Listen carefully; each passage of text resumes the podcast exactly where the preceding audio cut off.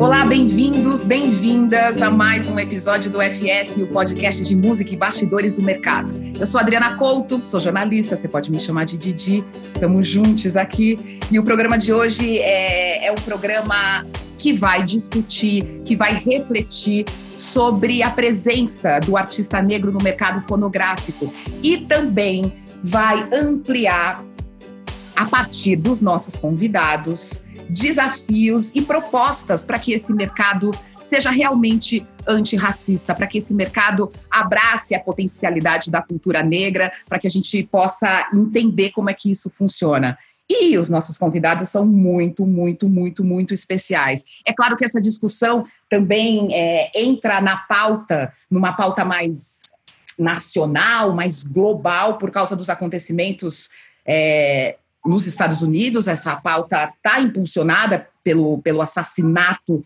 do George Floyd nos Estados Unidos, uma onda de protestos é, que aconteceram nos Estados Unidos e que repercutiram no mundo inteiro. É claro que essa pauta também é, pensa sobre isso, mas os nossos convidados já estão pensando nas suas carreiras, já estão pensando é, na questão do racismo na música e na sociedade brasileira faz muito tempo. Então, que bom que a gente pode ouvi-los aqui. É um grupo bastante diverso de profissionais negros que vai debater esse tema e eu quero apresentá-los agora. Eu vou começar com o Fiote, Fiote do Laboratório Fantasma, Fiote que desde o início do laboratório, junto com o MC daqui também está na área, então eu já vou fazer logo, já vou colocar vocês dois na dobradinha aqui de apresentação é, desde o início da carreira tentando furar essa bolha.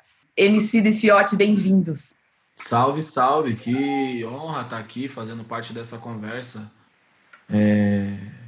Que orgulho, pessoal, de tipo reencontrar vocês tanto tempo depois, já vi as carinhas de vocês em tantas coisas, tantas vezes, e agora a gente poder estar aqui trocando umas ideias sobre um monte de coisa grandiosa que a gente construiu aí para melhorar o mundo. Só tô feliz, só. É isso. Muito obrigado por ter me chamado. Vamos é nessa. Isso. Prazer estar aqui com vocês. Prazer ver todos vocês nesse momento que a gente está isolado, mesmo que seja por vídeo ali. Só de entrar na reunião e ver uma sala toda negra já deu uma inspirada aqui, ainda mais para falar de um assunto tão relevante como esse que tem sido a causa de todos nós é, ao longo da nossa vida, né? Eu estou muito feliz de estar dividindo esse espaço com vocês e de poder propor esse, essa construção de conteúdo que com certeza vai abrir a mente e vai inspirar muitas pessoas a enfrentarem é, esse sistema para que a gente construa e realmente transforme não só o mercado da música, o mundo da música, mas também a, a sociedade. Acredito que a transformação está na mão de vocês, de fato, aqui nessa mesa. Daniela Rodrigues, que é empresária, produtora, uma mulher negra que gestora de carreira, né? A gestora de carreira do, do Rashid, uma das fundadoras do Foco na Missão, é, que também é um exemplo de uma empresa que abre caminhos para a gente, não só no mundo do rap, mas como pensar em gestão de carreira. Daniela, é, é abrir esse mercado, né? É, é, é, chegar em lugares que as pessoas não tinham chegado. É, é tem um pioneirismo que, que, acompanham, ah, que acompanha vocês frequentemente, né? É tipo abrir a picada, né? Oi, oi, gente. Boa noite, tudo bem? É, pois é, eu acho que eu fiquei pensando muito quando eu recebi esse convite. Estou muito, muito feliz. Sou ouvinte do podcast, então isso já me deixou mais feliz ainda.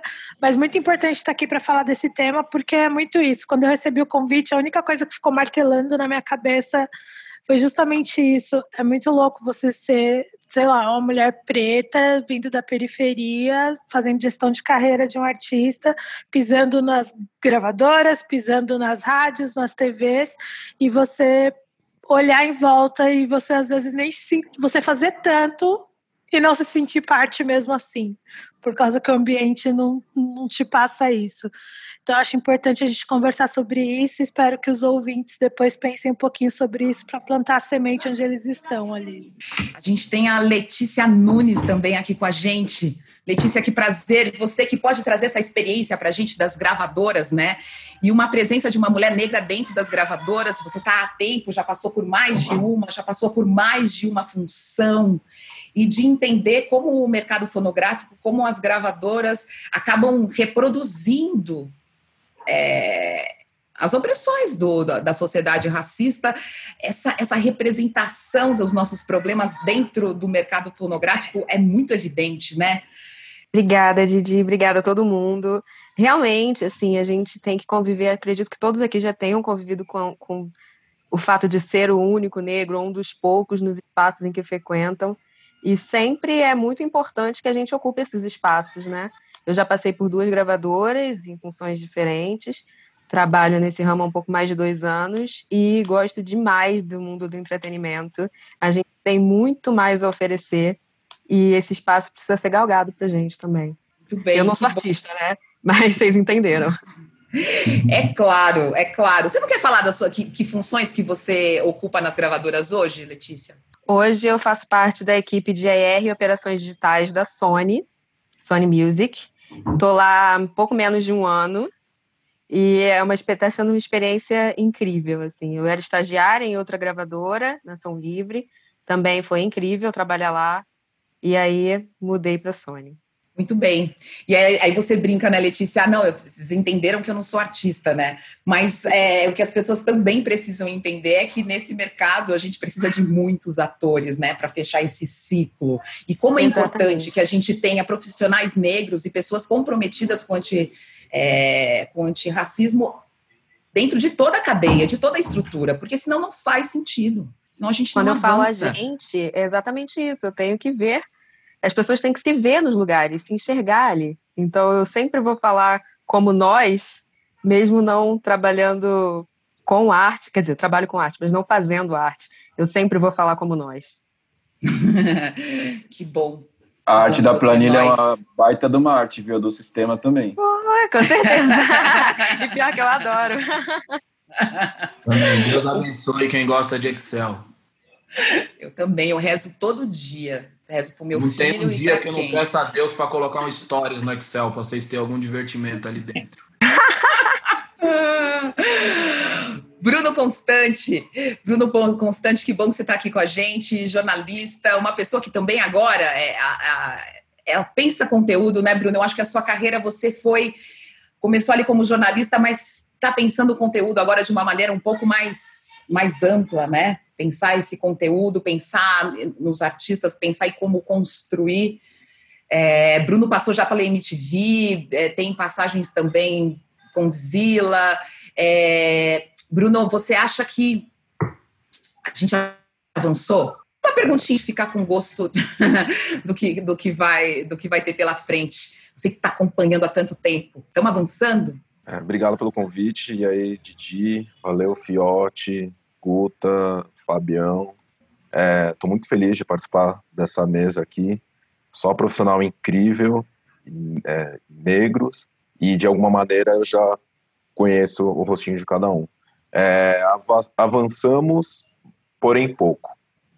É, eu comecei há 15 anos e 16 anos, agora em 2020, e passei por, por TV, passei por rádio, é, site, e, ó, e, hoje eu estou na segunda distribuidora digital, que é a Believe.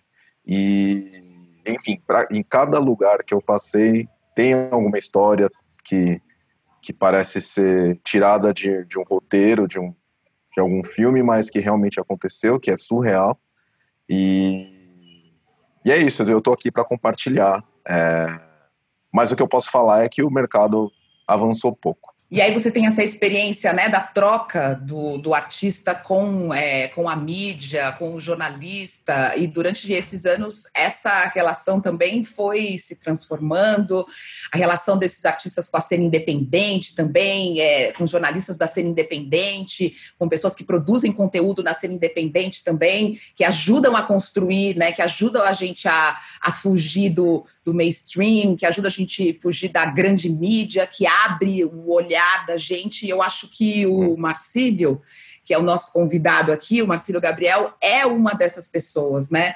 Que está é, tá produzindo conteúdo de rap faz muito tempo e que entende o quanto é importante essa divulgação, essa validação, quanto é importante para o artista também ter essa, é, é, é é, essa, essa conexão né, com, com a mídia, com o jornalismo. Marcílio? Boa noite, boa tarde ou bom dia, né? Para todo mundo que está ouvindo já. Deixa para cumprimentar também os amigos aqui que estão com a gente uh, na conversa. E realmente, uh, essa questão de divulgação, de você trabalhar com os elementos de uma música, de um segmento musical que por muitos anos foi independente e ainda é em sua uh, maior parte, né? É, é interessante justamente por conta de você enxergar lá na frente, né? O que pode gerar de fruto ou o que pode gerar de problema, quais são os caminhos para serem seguidos, né? E mesmo eu gerando conteúdo há muitos anos é, relacionados a hip hop e rap, é, eu também é, tive, tenho a minha passagem por meios profissionais, trabalhei em, em, em rádios do, do, circuito comercial do FM de São Paulo, trabalhei também em emissora de TV, que é o trabalho que até então estava recentemente fazendo, né, agora que eu voltei um pouco a minha carreira no jornalismo para o esporte, eu estava trabalhando com a ESPN, mas trabalhei em rádios comerciais, né, do segmento jovem, e, e a todo tempo é, que eu buscava também trabalhar o meu conteúdo independente com outras mídias ali relacionadas a, a, ao hip hop, eu procurei levar isso também para dentro das rádios, né? E isso faz parte desse processo de você enxergar esses movimentos e de repente procurar dar um caminho para eles. Que ótimo! Estamos aqui com uma mesa, com um painel para discutir, para pensar muitos temas. Vamos começar. Bem-vindos todos. É, eu queria falar com vocês o seguinte: eu vou começar com uma pergunta é, é muito ampla e muito geral, porque é, eu queria mesmo as reflexões de vocês. A gente está aqui numa discussão antirracista muito desafiadora, porque a gente sabe que os artistas negros do passado eram presos por tocar e cantar. Tem essa. Né? A gente parte disso. E que de hoje ainda muitos artistas são presos por produzirem a sua música. Então, é, é um desafio muito grande dentro dessa sociedade racista brasileira, né? A gente tem que é, partir daí. É... Será que a gente consegue mudar o mercado só depois que a gente mudar a sociedade? Será que dá para mudar o mercado mesmo? É uma ótima pergunta, Didi. Eu acredito muito, muito que sim. Eu acredito que a arte ela consegue encontrar um ponto de encontro é, entre, o que as, entre o que o ser humano tem de melhor. Só que para ele conseguir acessar o que esse o melhor dele, ele precisa se desprender de alguns padrões e largar alguns privilégios. Então eu acredito muito que a, é, a luta antirracista, na verdade, no momento que a gente se encontra, ela depende muito de ser conjunta, mas ao mesmo tempo de ter um entendimento de que é muito importante refletir para uma sociedade que foi construída valorizando unicamente uma lógica, que é a lógica das pessoas brancas, excluindo todas as outras, que são as pessoas não brancas. Partindo desse princípio, eu até faço uma alusão até ao meu, meu próprio trabalho é, como empresário, que quando esse moço que está aqui me chamou para fazer isso, eu falei para ele, eu falei, você está maluco, você não tem noção dessa responsabilidade, eu não vou aceitar isso não. Ele falou para mim, cara, você vendia hambúrguer no McDonald's, a gente vai vender CD, você vai conseguir, com essas palavras. E aí eu falei, bom, ou eu sou maluco ou ele é muito maluco. E aí depois eu fui começando a compreender o papel político, é, o papel político que existia é, nessa oportunidade é, que ele me deu quando eu comecei a enfrentar é, os desafios da indústria mesmo. Quando a carreira do MC começa a crescer, eu passo a sair da quebrada, mesmo vivendo nela, sair para frequentar porque no máximo eu vim até Santana, entendeu? Eu sempre sonhei morar em Santana e hoje eu moro. Isso para mim é a maior vitória da minha vida já. E só porque aqui tinha asfalto. Esse era o máximo que o meu sonho atingia, né?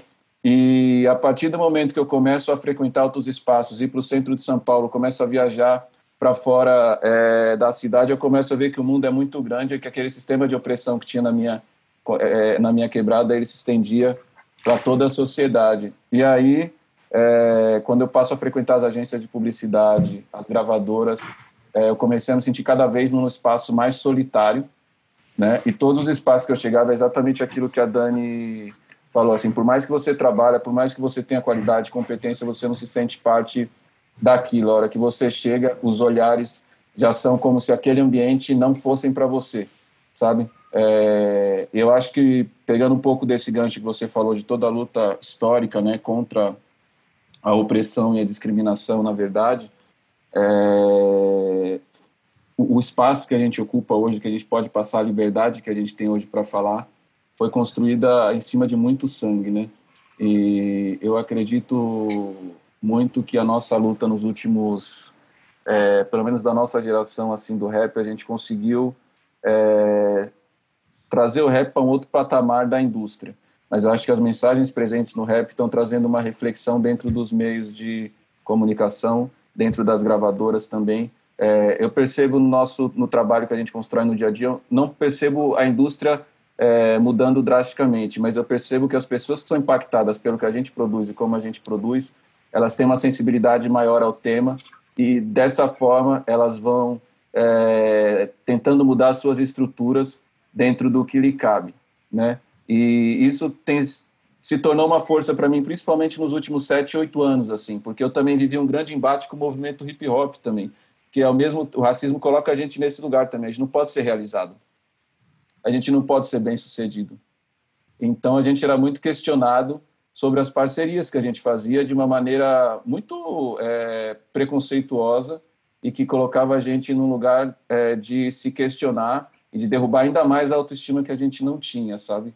É, então eu acredito muito que a arte tem esse poder, respondendo sua pergunta, de propor esse caminho, mas a gente precisa de, de, de que outras frentes é, acompanha esse processo, como a política, a legislação para equiparar os espaços. É, aí a gente, se deixar na nossa mão só a se deixar na nossa mão a produção do conteúdo, pode deixar que a gente já garantiu que a indústria da música, 98% é produzido por música negra. Então, assim, isso a gente já está gabaritado para fazer com competência. A gente só precisa dos espaços, né? Estou pensando aqui que você está falando, é, eu pergunto assim para você: ah, dá para mudar o mercado dentro de uma sociedade racista? Dá para mudar o mercado sem mudar a sociedade, né?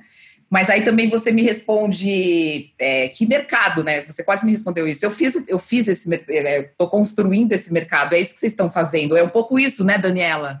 É, não é, não é só furar, não é só entrar, é construir uma coisa nova a partir de outras bases, né? Sim, exatamente. Foi uma eu tive um estalo, uma época assim, eu comecei a frequentar as conferências, as convenções de música, comecei a fazer reuniões, e aí chegou uma hora que eu fiz as contas, eu falei, gente, é só a gente que chegou aqui, tipo, por acaso, que escolheu isso e caiu aqui. Quando você vai ver tudo, a, a maioria das pessoas da indústria já estavam ligadas a isso de alguma forma, através de algum familiar, através de alguma coisa ali que colocou as pessoas nesse caminho. A gente não, a gente acordou um dia e falou: Nossa, quero trabalhar com música, vou trabalhar com música. E eu estava agora há pouco conversando com o Leandro sobre outros assuntos e eu falei para ele: é engraçado porque tudo que a gente sabe a gente aprendeu na hora que a gente tropeçou nas coisas. A gente pegou tudo que a gente sabe do mercado, hoje a gente está aí. Eu tenho a Foco na Missão, que é uma empresa de rap que é respeitada dentro do mercado, tem a Laboratório Fantasma, que é um hub gigante de cultura dentro do mercado, mas a primeira vez que eu fiz o show no Sesc, quando eles me entregaram a lista de documentos, estava lá, liberação do ECAD, eu nunca tinha ouvido falar nessa palavra. Então, assim, aí você pega e tropeça, tropeça no nome ECAD e fala, tá, o que, que é isso? Você tem que liberar as músicas. Tá, mas que música? Aí você descobre que você tem dois discos na rua, mas eles não tinham nem SRC. Tipo, o que, que era SRC? Tipo, tudo que a gente foi fazendo no mercado, a gente foi tropeçando e ia fazendo, entendeu? Então, tudo que a gente construiu e tudo que a gente construiu foi porque a gente foi buscando, porque a gente tropeçou, aí foi pesquisar e descobriu para fazer. E o mercado é muito, muito fechado. É uma coisa que sempre me revolta até hoje. Tem muita coisa que você. que é muito simples, que alguém poderia ir lá e fazer um blog de 10, um texto num blog de 10 linhas, que é salvar a vida de todo mundo que está começando música na música hoje, e ninguém fala. Se você não. Você pergunta, você pesquisa e você não acha informação. Então, assim, eu acho que é, precisa eu não sei muito bem a palavra, precisa espalhar melhor isso, precisa formar melhor essas pessoas. Eu acho que a Lab faz muito bem esse papel quando faz esses, o movimento Ubuntu, que a gente pegou e fez um bate-papo sobre esse assunto. Agora, na quarentena, essas lives têm sido muito legal, tenho participado de algumas, eu faço muita questão de falar, gente, pesquisa, escolhe um mentor ali, mesmo que você não fale com a pessoa, escolhe uma pessoa que é onde você quer chegar, acompanha tudo que ela faz, o que ela lê, o que ela ouve, o que ela pesquisa, tenta acompanhar isso para você crescer, porque é tudo muito fechado, a informação não chega, é tudo muito impossível. E a gente foi desmembrando, des descobrindo tudo passo a passo quando tropeçava nas coisas. Pois é. Dani, falando e... de TRC, eu só lembrei que uma vez a gente teve que explicar o que é um toca-disco, Dani, só para complementar para o contratante. e ele falou: toca-disco não vem hoje, não. Toca-disco era uma pessoa. É dar, é dar risada, né? É dar risada, mas é assim: é, é você se depara com um mercado que é, nem te conhece direito, não, te, não conhece as necessidades que você tem, né? Isso é muito. Uh, é, sendo, sendo uma pessoa positiva, é muito desafiador. É a melhor das palavras essa. É, tudo é isso, né? Muito desafiador. Emicida, é, a gente está aí nesse papo de, de pensar no passado e, e, e, e vir para o presente, ficar é, brincando com, com essas conexões importantes para a gente é, fazer esse contexto. Aí eu tô lembrando, tô lembrando, porque pesquisei, porque eu queria conversar com vocês sobre isso, desses nossos artistas. É, Clementina de Jesus, gente. A música brasileira é uma depois de Clementina de Jesus. Né? É, mudou. Só que essa mulher, é, só que a gente não, a gente é, me dá arrepio pensar que a gente poderia não conhecer essa mulher. E quantas outras que a gente não conheceu e quantos outros que a gente não conheceu. É, dá uma gastura a gente pensar nisso. E pensar também que é, ela chega apadrinhada, ela chega para uma pessoa que faz um trânsito entre o morro e a cidade, chega, é, é chega nesse espaço a partir desse apadrinhamento. Quando eu olho para vocês aqui, já no início dessa conversa e da carreira de vocês, eu vejo um pouco dessa, dessa ruptura do apadrinhamento, entende? Para entrar na música. É isso que a gente está falando aqui da Dani de, de entrada, que o Fiote já falou, e que na abertura todo mundo já falou um pouco sobre isso, né? É poder ser dono da sua, é, da sua voz, da sua voz criativa, também é uma virada de jogo com certeza, Didi. É... Pegando um, um pouco do, do, gancho da fala da Dani, do Fiote, também acho que tem um aspecto para usar a melhor das palavras, como você usou, desafiador. A gente pode olhar por uma perspectiva otimista e entender que esse nosso não conhecimento a respeito de como o mercado funcionava também possibilitou que a gente se entrelaçasse, se espalhasse por dentro desse mercado, levando um grupo de valores que também não eram os valores desse mercado, entendeu? E eu acho que por isso a gente consegue construir o que a gente construiu com tanta propriedade e, e com tanta solidez, porque a gente também não é um representante de velhas estruturas viciadas, a gente vem de um outro lugar, de um mundo que está em constante é, evolução, fervilhando sempre. Então a, a, periferia, mano, ela é muito pulsante, entendeu? É, é por isso que a moda ela tá sempre observando o que está acontecendo nas quebradas do mundo, sacou? Por isso que os caras estão sempre tentando puxar para passarela o que acontece nas quebradas do mundo, porque a criatividade do, da pessoa que não tem condições financeiras, ela é uma característica para se sobreviver, ela não é uma parada vaidosa, entendeu? A pessoa ela não monta um quadro para pintar um quadro, não, mano, ela precisa colocar um prato de comida na frente de seis crianças, entendeu? De que maneira ela vai fazer isso? Vai ser sandalinha de crochê, ela vai ficar duas horas ali na, no, no, na cadeirinha do jogo do bicho, tá ligado? Ela vai inteirando ali, mano, de alguma maneira ela vai criar uma forma de fazer a vida acontecer ao redor dela, sabe? Eu acho que a gente é fruto disso, e por ser fruto disso, a gente acaba funcionando que nem água, entendeu? No meio das pedras. A gente vai encontrando uma brecha e foi, sacou? Falando desse, dessa coisa específica que você falou do, dos artistas pretos que tiveram que passar por um processo de apadrinhamento, eu acho bacana a gente pensar que o Brasil tem uma história tão canalha, mas tão canalha, que no princípio da, da composição registrada na história do nosso país, pessoas pretas simplesmente não podiam registrar uma música, sacou? Então, elas precisavam submeter sua composição a uma pessoa de pele clara. E aí essa pessoa podia registrar uma canção no nome daquela pessoa. Isso não é nenhuma especificidade da realidade brasileira. A realidade dos Estados Unidos tem uma coisa muito semelhante, né? um pouquinho melhor no sentido de lá fora as associações pagavam valores diferentes pelas composições de artistas negros e artistas brancos. Então, os artistas negros encontraram um subterfúgio muito interessante. E aqui eu falo sobre essa criatividade. Como os brancos iam pagar menos para eles, eles encontraram uma parada que era o seguinte: quando eles terminavam uma composição e ia registrar, eles iam bem cedinho e eles passavam em várias associações e vendiam a mesma música para várias associações. Então eles conseguiam pegar o dinheiro de volta no final do dia, sacou? Isso é uma forma de, de burlar o sistema e de um lugar onde a genialidade é tão pulsante que aquelas pessoas fazem a música simplesmente sair. É, é muito interessante a gente olhar para isso e pensar que é, não só a nossa voz precisava passar por um filtro, como todo esse grupo de valores que o Fiote representa, que o Marcílio representa, que a Letícia, que a Letícia representa, que a Dani representa, que o Bruno representa, você, eu, todo esse grupo de valores também passava por esse filtro, entende? Então é muito mais difícil você levantar sua voz contra o racismo quando dali também vem o seu sustento e você sabe que você é entendido como uma peça que pode ser substituída, sabe? Existem umas pessoas mais. É, que tratam essa questão de uma forma um pouco mais superficial e elas tendem a falar que, por exemplo, os artistas do Brasil de uma determinada época, sobretudo os artistas pretos, eram menos combativos. Mas a verdade é que para um cara como Simonal cantar Martin Luther King era como se o MC da cantasse Boa Esperança no intervalo do Fantástico. Sacou?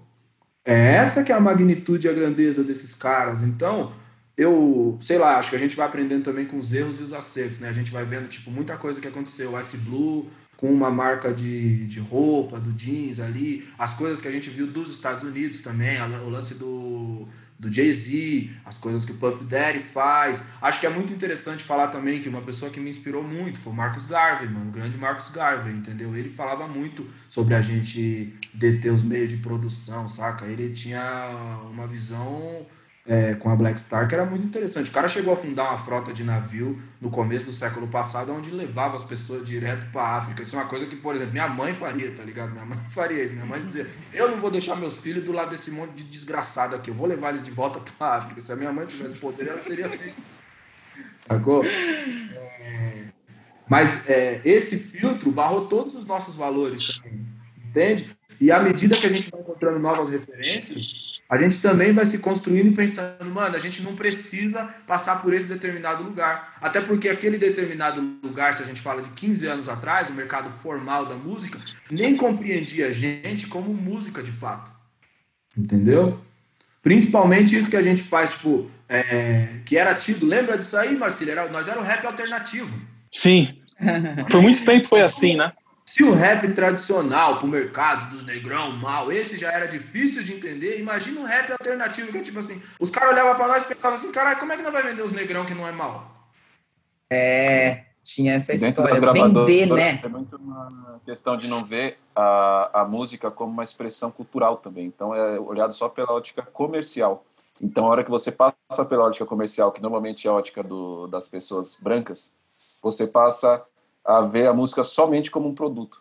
E aí a gente cai nesse lugar que o Emicida está falando. Hoje a gente ainda tem isso também. Se você vai levar alguns tipos de, de, de músicas para ouvir nesses espaços, é, esse não reconhecimento daquilo como arte, como conteúdo, ele ainda existe ainda como música. Sabe, a depender do que você apresenta, o conteúdo ele ainda vai ser é, diminuído, como se fosse menor do que um conteúdo que tem milhões de plays no, no YouTube ou no Spotify, quando na verdade não é isso que diz sobre a qualidade de uma obra, né? Tem, o, o, eu vou aproveitar, Marcílio, que você entrou na, nessa conversa, porque eu acho que você pode até de uma maneira é, muito exemplar falar para gente é, como era difícil você ir lá e, e, e, e, levar esse, esse artista e mostrar esse artista e falar ah, isso aqui vale que, que você encontrava no caminho? O que, que você encontra até hoje? É muito importante tocar nessa questão do artista, mas também do, do produtor e do cara que tenta levar o artista. No caso, a pessoa que trabalha nesse meio. É, eu, como eu disse, né, eu trabalhei durante muitos anos, foram praticamente 10 anos trabalhando em rádio comercial aqui do, do FM de São Paulo, né, antes mesmo de trabalhar com, com entrar na indústria, indústria, da música, trabalhar com TV. Então o exemplo acaba sendo mais da parte das rádios, né? Eu como um, um produtor em rádio, uh, eu já eu já eu já me sentia um pouco sozinho, justamente pelo fato de ali internamente não ter pessoas negras trabalhando, né? Era eu ali na produção, é, o outro era o motorista da promoção que levava a galera para fazer ação na rua, e o outro era um auxiliar de escritório na administração, coisa que a gente já vê ah, normalmente em empresas, né? Essas funções, né? Os negros estarem atribuídos a funções inferiores, né? Então, assim, eu encontrava muita dificuldade nesse processo interno, ah, principalmente da primeira rádio que eu passei. É, eu, eu, não vou citar o nome porque não, não tenho nada contra a, a, empresa em si, né? É mais pelo fato mesmo das atitudes que aconteceram ali no ambiente. Então tem aquela coisa de que, tipo, você, uh, por ser negro e estar num ambiente majoritariamente branco, e onde as pessoas que trabalham lá já são de classe média para cima, né? Você tem que ser, você, você tem que mostrar, é, você é provado, é, você é testado a todo momento e tem que provar sua capacidade a todo momento. É, o MC da pode até falar dessas coisas, que a gente ouvia muito isso no rap mais antigo, né? Ah, você é preto, você tem que fazer duas vezes, tem que fazer cinco vezes mais. E é bem isso que acontecia.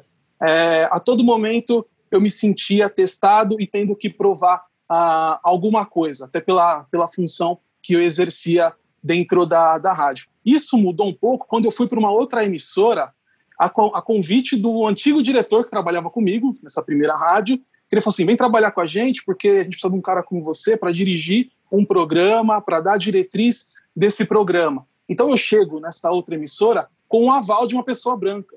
Independentemente do que eu fazia, de todo o trabalho que eu tinha feito, que eu tinha construído e, de certa forma, contribuído para a evolução da rádio em diversos, eh, em diversos campos ali de atuação e de transmissão mesmo da rádio, de conteúdo, do que ela estava emitindo, é, eu só fui ter uma certa moral porque eu tive um aval de um cara branco que tinha um, um alto cargo lá dentro, né? E a partir daí você começa a ter um pouco mais de liberdade. Mas até onde vai essa liberdade? Aí eu entro no exemplo do artista. Eu trabalhando numa rádio comercial, já exercendo um trabalho em outras mídias com, em formato independente uh, é, e, e pô, transmitindo ali as informações, mostrando ali sobre essa cena, falei, eu quero levar isso para o meio que eu atuo comercialmente. Ali já começaram as barreiras, né? Então, assim, você vai, você tenta, você consegue passar uma barreira, você tem que enfrentar um, é, ultrapassar um prédio de 30 andares, quando você pula ele, você consegue, vem a questão mesmo racial, vamos dar um exemplo do videogame, você pulou a barreira, você passa de fase, já tem alguém com uma arma assim para apontar você para eliminar a sua vida. Então, assim, é, quando eu fui querer colocar, implementar artistas, e o Fiote e o Emicida sabem disso, porque eu cheguei a levá-los lá, foi difícil. Foi muito difícil. E por que foi difícil? Porque a rádio, por mais que já tocasse rap, ela até então não tinha levado nenhum rapper negro lá, somente rappers brancos, que já tinham um espaço com gravadoras. Né? Isso a gente está falando de década de 2000, metade da década de 2000, 2006, 2007, 2008. Então, quando eu levo lá, a, as pessoas se questionam, os diretores. Quem é esse aí? Eu falo, quem é esse aí o que? Eu, isso foi na véspera, foi às vésperas, o, o MC de vocês podem confirmar, que vocês iriam se apresentar no Rock in Rio. Então, assim, estava muito em alta o nome Emicida. Né? Para 2011. É, 2011. Vocês tinham acabado de lançar Mas é bom você falar isso, porque um barulho... é, a gente do outro lado sabia, assim, o Emicida ali treinando. A gente tem que levar o disco é pro Marcílio, o Marcílio que vai fazer tocar na rádio. Exatamente. Então, então tinha essa coisa, né, né Fiote, é, da gente de vocês já estarem, usando o exemplo claro de vocês, vocês, já, pô, vocês iriam se apresentar num evento que a própria rádio estava divulgando e ia levar a equipe para fazer ação lá, mas não sabia quem era o artista. Não que não sabia, não dava importância devida para o artista. E vocês estavam dentro de uma de um ali de um de um grupo de artistas é, de, denominados como principais mesmo, assim, né? Como, como as principais atrações ali naquele momento do evento, talvez o maior do Brasil. Né? Então aí você vê todas essas questões. Tem a, a, essa barreira do artista de não conseguir entrar nesse circuito, né? Estou dando o exemplo da rádio, mas também da pessoa de repente que está lá dentro e tenta fazer alguma coisa. Acho que vai muito de encontro também com o que o Bruno falou da questão da evolução. né? Porque a, a gente vê em determinados pontos de mídia a, a evolução acontecendo e realmente pouco, né? É, é gradativo assim, mas a, acontece. No rádio eu não vejo isso ainda, porque até a forma de comunicar do rádio ainda é engessada, ela está parada ali há muito tempo. Chega a internet e os caras ainda ah, não, não ousam em querer usar isso a favor. Fazem ali uma ação ou outra. Né? Eu posso falar isso com toda tranquilidade, porque eu ainda ah, presto serviços para emissoras de rádio, né, na, na, na, na, atual produtora que eu trabalho. Então eu vejo muito disso, muito essa cabeça dura dos diretores de entenderem que a rádio precisa dar esse passo, principalmente com essas questões, né? Essa, essa questão que eu falo que o Bruno citou de, de evolução. Precisa e não tem. Em rádio é muito difícil e, é, e se quebrar isso, isso eu estou dando esse exemplo de 10 anos, hein? E 10 anos passaram e nada mudou. Se isso começar a se quebrar, vai ser um processo que vai demorar muito mais. Não estou discutindo que rádio vai acabar, vai ficar para sempre nesse formato, não, porque ainda é um meio, é uma mídia que tem uma. A questão do anúncio é muito fácil você ainda anunciar em rádio, funciona muito a questão de publicidade né, dentro do rádio. Né? E até a Letícia pode até falar, não sei se ela tem esse contato com as rádios dentro da gravadora, mas é também uma, uma visão, não sei como as gravadoras pensam como rádio hoje, mas o rádio não é o principal é, meio hoje de você trabalhar com toda essa questão de interatividade, internet, uh, plataformas, enfim. E mesmo assim, as rádios ainda têm ali esse pensamento uh, engessado, né, não ousam e não, não procuram melhorar e influencia diretamente também na questão racial quando você vai procurar levar um conteúdo. Se há 10 anos já era difícil, hoje, com tudo que está acontecendo é, e não ter mudado, isso quer dizer também que eu não consigo ver uma, uma mudança tão repentina, é, não consigo, de certa forma, acreditar que a questão racial dentro das rádios vai ser quebrada. Vai ser um processo muito mais duradouro. Pois é, o Letícia, você foi chamada à discussão. Foi chamada à discussão, pensando. queremos te ouvir. Pensei coisa demais com todos vocês falando, e principalmente agora Super. com o Marcílio. Uma palavra que me veio muito à cabeça é a palavra nicho. Eu acho que isso, seja em rádio, seja na internet, seja na, em grandes premiações, ainda é muito difícil é, ser. O, o, branco ainda é visto muito como neutro e o negro, tudo que vem da nossa cultura, ainda é muito nichado. Né? Eu, eu a impressão, a, o exemplo mais que não tem como não ver, basicamente, porque das rádios você pode até falar, ah, mas talvez não seja assim, não sei o quê, mas tem um exemplo que não tem como não enxergar, que é do Grammy, por exemplo. São 61 anos de premiação para 10 artistas negros serem premiados nesse tempo todo. Assim, em 2020 foi fez 61 anos. 10 artistas negros, o Steve Wonder foi premiado três vezes, ok, mas todos os outros foi um de cada, né? E isso vem também com as outras falas sobre o que, que um artista negro tem que fazer, assim, 15, 20, 50 vezes mais para ser notado, assim. Então, isso é desde as rádios até o Grammy, MTV na época, o primeiro negro foi o Michael Jackson, um ano quase depois de, de uma emissora tá exibindo clipes 24 horas por semana, 7 dias por semana, 24 horas por dia, perdão, 7 dias por semana. E isso foi em 83, mas parece que as coisas não mudaram tanto até agora, sabe? A gente percebe que ainda tem essa dificuldade para entrar, essa deslegitimação da cultura negra enquanto, enquanto arte, sabe? Como algo que não é tão lapidado, algo que não é tão. Não é tão, como eu posso dizer, sofisticado e que não tem espaço nesses lugares, né? E dentro de gravadora, eu comecei a notar muito isso quando foram chegando os selos, né? Chegando ou saindo, né? As pessoas foram criando os seus selos, como é o caso da Lab, como é o caso da, da Dani, né, do Foco na Missão, as pessoas foram saindo desses espaços onde a sua cultura não era valorizada, assim. E é muito justo. Me dava até um negócio no coração. Eu falei, gente, tô numa grava, tô numa major, sempre estive em majors, e, e o que eu queria ver não era necessariamente o que eu estava vendo, né? Os artistas que eu queria ver ali, eles estavam trilhando seus próprios caminhos. E aos poucos eu fui entendendo por quê, né? Ah, é, né? Porque precisa de voz, de espaço. Eu estou também pensando aqui junto com vocês, eu, eu sou jornalista há 20 anos, né? trabalham com educação e com, e com, é, com cultura. E como é difícil a gente debater numa reunião de pauta, né? Todo dia, gente, é um. Você tem que ir lá e defender, assim, um artista negro quando você vai defender a pauta, mas você tem que apresentar tanta credencial para essa pauta passar, assim.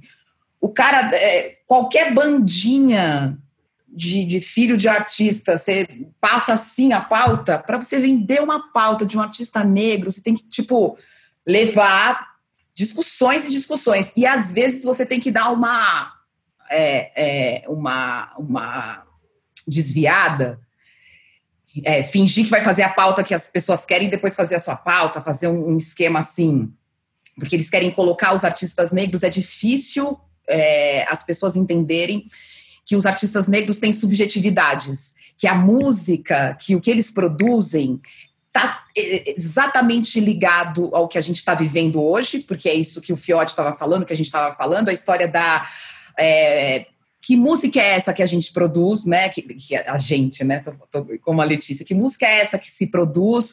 Por que se produz? Ela é reflexo do quê? Tem outras questões envolvidas além só do aspecto comercial, né? Por exemplo. Mas é, você vai vender uma pauta e aí você tem que vender a história de superação do artista. Você não consegue vender, tipo, o cara falando do disco dele o cara falando do disco dele, como ele construiu. É claro, a história dele vai vir, porque tá, tá intrínseco, mas aí vira uma história de superação. Não é música, não é arte, não é nada, é história de superação. Isso é muito difícil. Aí, Bruno, você que já frequentou várias redações e que está pensando também sobre isso, conteúdo, tá faltando a gente ter é, muito mais gente negra é, dentro da, das equipes e, e nos lugares de decisão, né? Porque essa questão da comunicação e da mídia é, é importante para o artista divulgar, para as pessoas conhecerem, para a gente discutir a música, a arte. É, cansa um pouco, é, é legal a gente ir lá, cansa um pouco, mas precisa de mais gente, né, Bruno? Essa que eu fico com a impressão, fico com essa impressão. É, precisa ter. Eu, como fico no lado, digamos, corporativo, é, praticamente não existe. É, sou eu e mais alguns. Não tô, tem a Letícia que está aqui conosco, mas a Dani está na parte artística e o, o Fiote também. Mas é, descontar nos dedos quantos, é, quantos gerentes, quantos diretores, quantos quantos produtores negros existem no mercado hoje. Então, a palavra que o, a Letícia e o. Enfim, todo mundo falou que provação é, existe desde o meu primeiro emprego, de, de fazer um, um planejamento, de, de demonstrar entendimento, de, de disputar vagas que claramente eu, eu tinha um currículo melhor mas eu tive que sofrer para passar em, em, em, em, seletivas. Então, hoje em 2020, é, foi o que eu falei no começo, a gente caminha, caminha muito devagar, é, mas enfim, caminhamos. É, temos um exemplo do, do, do, da Lab Fantasma, que desde o começo que eu pude ver é, comecinho eles, eles imprimindo é, é, o CD, colocando é, o sticker, né, colocando é, estilo, stencil no, nas capas, e aonde eles chegaram é, em, dois, em 2000, 2000 e quanto que foi o primeiro lançamento do dois, 2008. 2010, 2008, é. 2008, da Triunfo. É, Triunfo. E, e, e, Triunfo eu tava na MTV e como eu entrei na MTV em 2005, eu pude ver, estamos falando de rap, na época tinha Missouri Sana, tinha Parte 1, desses que, que tinham ainda representatividade nesse é, em TV. Em 2006 eu lembro que do nada é, começou a vir, não vou, enfim, um personagem que era um animal que fazia rap, que, se, que, que era um cachorro em, em desenho animado vamos dizer assim. E do nada começou a pintar muito esse, esse personagem. E, e nessa época já existiam muitos artistas ótimos de rap. E eu ia, ia para reunião e falava, gente, tem tal artista. Ah, mas não é de gravadora. Para que que vai colocar? Não tem gravadora? Como é que vai aparecer no GC? Era isso que falava. Então, de, depois de dois anos, aí veio Emicida, Fiote, e, e abriu a porteira, né? Mas olha só que, que a gente precisou passar para ouvir, para sentir, né? Que o, que, o, que o rap já estava fervilhando, o rap já estava estourando. Né? Não e precisava as estar numa são as mais absurdas, né, Bruno? É, enfim, esse. Esse argumento racista do GC foi assim, esse eu nunca tinha imaginado. O que, que a gente vai pôr no GC? Na época, Fiote, era isso, né? Nome do artista, nome da música, nome do, do diretor, nome da gravadora. Então, era um tipo de desculpa completamente racista, mas era o que, que vai colocar no GC? E sabe o que, que vinha na nossa cabeça? E vem ah. até hoje na vinda do Leandro? É tipo, mano, se não tiver laboratório fantasma ali, nós não vai fazer. É... Liga que já teve. Só que eu nunca tinha pensado por essa outra ótica, não é só ocupar o espaço. É que na nossa cabeça sempre foi assim, mano. Se não tiver ali laboratório fantasma, não tem como fazer. Olha aí, tá vendo? É outra lógica. Eu, eu, o Leandro e o Fiotti falaram sobre os valores. Ah, porque a gente é, trabalha a partir de alguns valores. Que valores são esses? Eu acho, Didi. É, nossa, essa coisa que o Bruno disse foi, foi fantástica.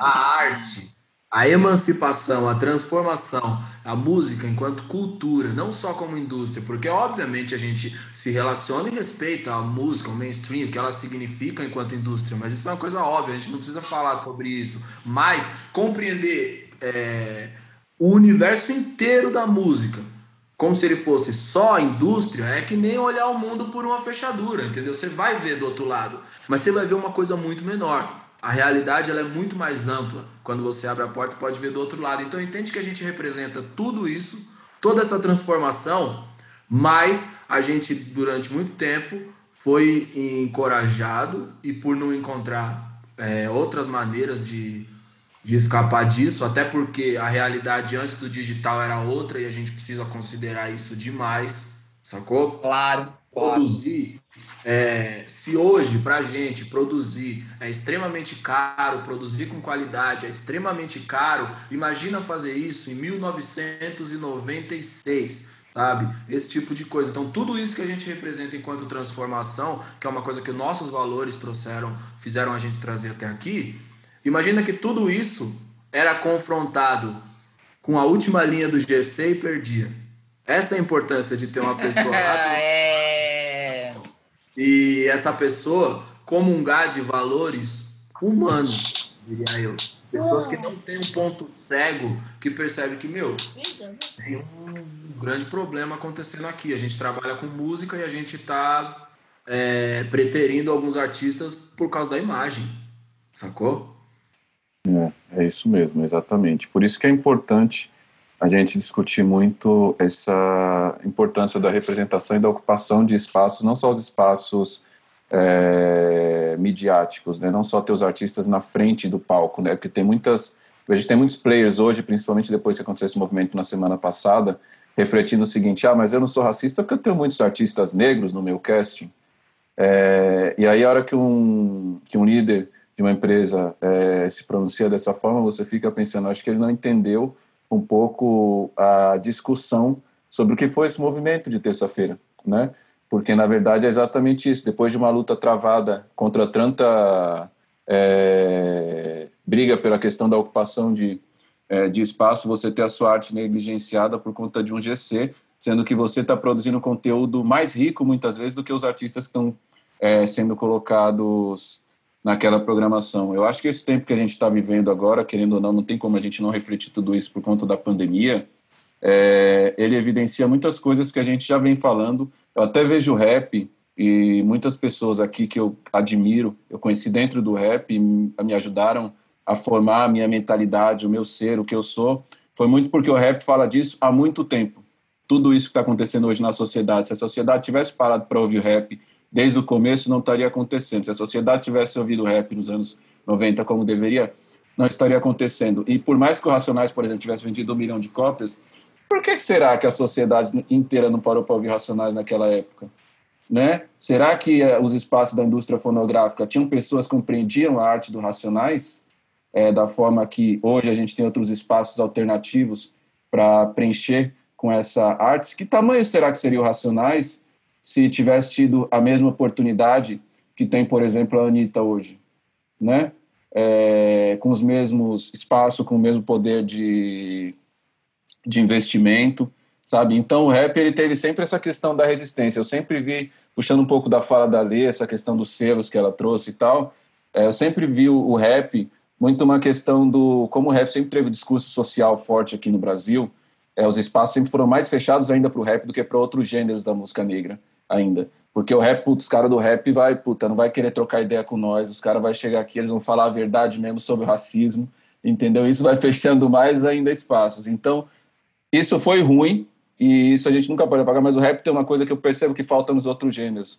Porque, por exemplo, o Marcílio é um cara que foi, é, se identificou com o rap muito cedo. Ele produzia conteúdos fora da rádio que ele trabalhava, por coisas que ele gostava, que ele falava, mano, as pessoas precisam ouvir isso aqui. Eu percebo que em outros gêneros da música negra, tipo o samba, o pagode, o reggae, é, como durante um tempo eles tiveram uma visibilidade dentro das estruturas de gravadora, porque o gênero foi comercialmente é, aceito pelo mercado, é, esse desenvolvimento de profissionais ele ficou um pouco mais, é, não sei se foi um, as pessoas acomodaram um pouco mais, mas é, de certa forma ficaram reféns daquele espaço que era dado, sabe? No rap, tipo assim, se não tivesse a gravadora, a gente está fazendo do mesmo jeito desde sempre, sacou? Então, quando a gente passa a, a dialogar com gravadora, é tipo muito de uma ótica assim, cara, com todo respeito, se for para somar, a gente soma, mas se não precisar, nesse cenário que a gente está agora, a gente já não precisa mais. É, porque o rap construiu um, um, um caminho que ele existiu é, muito antes de existir as gravadoras para o mercado, porque a gente já passava fome, já estava na miséria e já tinha que dar um jeito de colocar nossa música para rodar para as pessoas ouvirem. Então, a hora que as gravadoras passaram a perceber que o rap comercialmente era uma forma viável, digo pelo menos isso no Brasil, é, a forma de fazer esse tipo de negociação precisa ser outra, porque na verdade a gente aprendeu os meios, sacou? A gente formou redatores, cara, tanto de redator que tem em todos esses portais que a gente viu que veio de dentro do rap, que tinha blogzinho pequeno de rap, porque sabe falar de cultura negra, pessoas em rádio. É, e eu percebo que para os outros gêneros, por exemplo, o samba, como eu e o Leandro temos muita amizade com gente do samba, eu fico assim, é, uma vez eu participei de um edital de samba e ficava tipo, cara, mas quem escreve sobre samba? Precisa ter preto escrevendo sobre samba. Porque se não tiver preto escrevendo sobre samba, mesmo que sejam pequenos blogs, para dar atenção para os pequenos artistas, para ser essa primeira porta de visibilidade, é, o racismo vai se perpetuar e os artistas não vão conseguir difundir a sua arte, sabe? É, uma coisa que eu acho importante falar também é que as gravadoras, por mais que hoje tenha espaço para o rap, para música negra, que tem artista de funk entrando em gravador, etc., eles só veem quando as coisas já aconteceram. É tipo, eles não percebem, eles não, não ficam olhando o mercado como eles olham para outros mercados. Você pode ver que vai ter artista de MPB, de pop, que não tem número nenhum, que ainda não existe, que está no, no comecinho da carreira, que às vezes já é assinado, que já tem um monte de gravadora disputando para assinar com ela, enquanto para o rap a gente só é visto na hora que você já aconteceu, que o MC já era grande quando o Fiote, o Fiote foi chamado para conversar com as gravadoras porque as coisas já estavam andando. O Rashid sentou na, na mesa de gravadoras para conversar quando a bilhete já tinha 20 milhões. E assim, 20 milhões são números muito altos até para o mercado de mainstream. Então, assim, as gravadoras é, é o racismo bem lá na raiz. É bem a coisa que todo mundo vai falar, não, mas não tem a ver com racismo. Tem, porque vocês não querem olhar para a música que é feita na periferia por pessoas pretas. Pronto, e tá tudo bem, a gente já sabe, não é segredo. Mas assim, é, eles demoram até a ver o que é feito aqui dentro, porque eles não estão interessados. O mercado, a imprensa, a gravadora e os grandes players não estão interessados. As rádios, então, a gente não precisa nem falar, né? Pois é, tem essa, é, tem a questão é, muito simples, assim, muito é, até maniqueísta, capitalista, de dizer assim, você produz, é, você produz uma música, um disco para alguém, para um público que pode comprar. Não é essa a lógica da gravadora? E, que, e, e como é que vocês subvertem essa lógica? Como é que você, como é que subverte essa lógica? Eu acho que essa lógica, quando a gente fala da realidade do Brasil, parte de um estereótipo bastante racista, que é o de que as pessoas pretas não consomem, sabe? As pessoas pretas, é você mencionou a falta de subjetividade, né, do, dos artistas pretos no imaginário dessas pessoas. E eu acho que tem muito disso. Eles acreditam que nós somos uma única pessoa, de um único discurso, de um grupo que não consome, sabe? Acho que está muito atrelado a isso. Uma coisa que foi muito significativa, assim, que eu acho que a gente foi muito sagaz em conseguir ler na, quando a gente começou, foi o seguinte: primeiro que a gente entendeu que o digital não era uma onda, o digital era o novo oceano, onde todo mundo ia navegar dentro de algum tempo. Isso foi a primeira coisa. A segunda coisa foi perceber que as plataformas de compartilhamento de arquivo também ia virar uma realidade. Então, o YouTube estava se transformando numa realidade, é, o MySpace era uma super realidade para a gente, então a gente upava todas as nossas músicas ali e não tinha reflexão nenhuma a respeito de direito autoral ou coisa do tipo nessa época, porque a gente queria compartilhar nossa música somente, entendeu? Essa era a nossa prioridade. E tinha uma outra coisa que eu também acho muito louca, mesmo que a gente não. Isso foi muito mais instinto, instinto de feed camelô, sabe? Do que especialização em music business, que é o seguinte: a gente compreendeu que música é sobre arte, é sobre um estilo de vida, não é necessariamente sobre só vender disco e fazer um concerto. Então, a gente já chega no mercado diversificando com, com uma barraca de merchandising, entendeu? Porque a gente também tinha que capitalizar em cima daquela parada ali para poder fazer tudo aquilo que a gente estava tava produzindo se bancar no final do mês, entende? A gente tinha uma conta muito maluca, né? Eu lembro das da nossas contas assim, lembra, Fiote? A gente tinha que vender 200 CDs por dia. Até hoje as contas são malucas ainda, se for parar para ver. Só eu sei as esquinas por que passei. Até hoje nós somos malucos. Vai fazer umas, umas, é, umas outras lógicas, né? Para fechar tudo. Como diria o Lula. faz parte desse sistema, né? Então também a gente quer realizar sonhos grandes. O Emicida, ele é leãozinho, ele sabe disso. Ele sonha grande e realiza grande. E para você sonhar grande, realizar grande no mundo que a gente vive, é, você tem que ter a parte de pensar em produto também. Então, acho que tem que pensar esse equilíbrio, porque a gente faz parte desse sistema ainda. Mas eu acredito que dentro do modelo que a gente está, ele pode ser de outra forma, de uma forma mais social, de uma forma mais sustentável. É possível, porque o planeta ele produziu recursos para isso. Então, não faz sentido a gente ter a desigualdade e a falta de oportunidade que a gente tem hoje com toda a tecnologia que a gente desenvolveu. Caramba, será possível que essa tecnologia não pode ser usada para acabar com o racismo? Será que o tanto de riqueza que a gente produz de alimentos precisava ter gente passando fome? Ainda hoje? Sacou? Então, eu acho que pode ser de outra forma. Eu vivo, eu tenho tendido a pensar nisso, entendeu? Então, é, a, a, Dani falou sobre o espaço, sobre sentar na mesa, né? É, o tanto o Rashid quanto o Emicida, há 10 anos eles poderiam estar tocando em rádio. Com A Hora de Acordar, que é de 2010, e o disco é, Sua Mina Ouve Meu Rap também, o EP, na verdade, todo divulgador de rádio que, para, que, que ia na, na MTV, ele perguntava, pô, Brunão, e aí? É, você recebeu... O que, que você recebeu essa semana e tal? Não sei se eu vi na trama virtual, no, no próprio MySpace, eu falei, cara, tem esses dois discos aqui.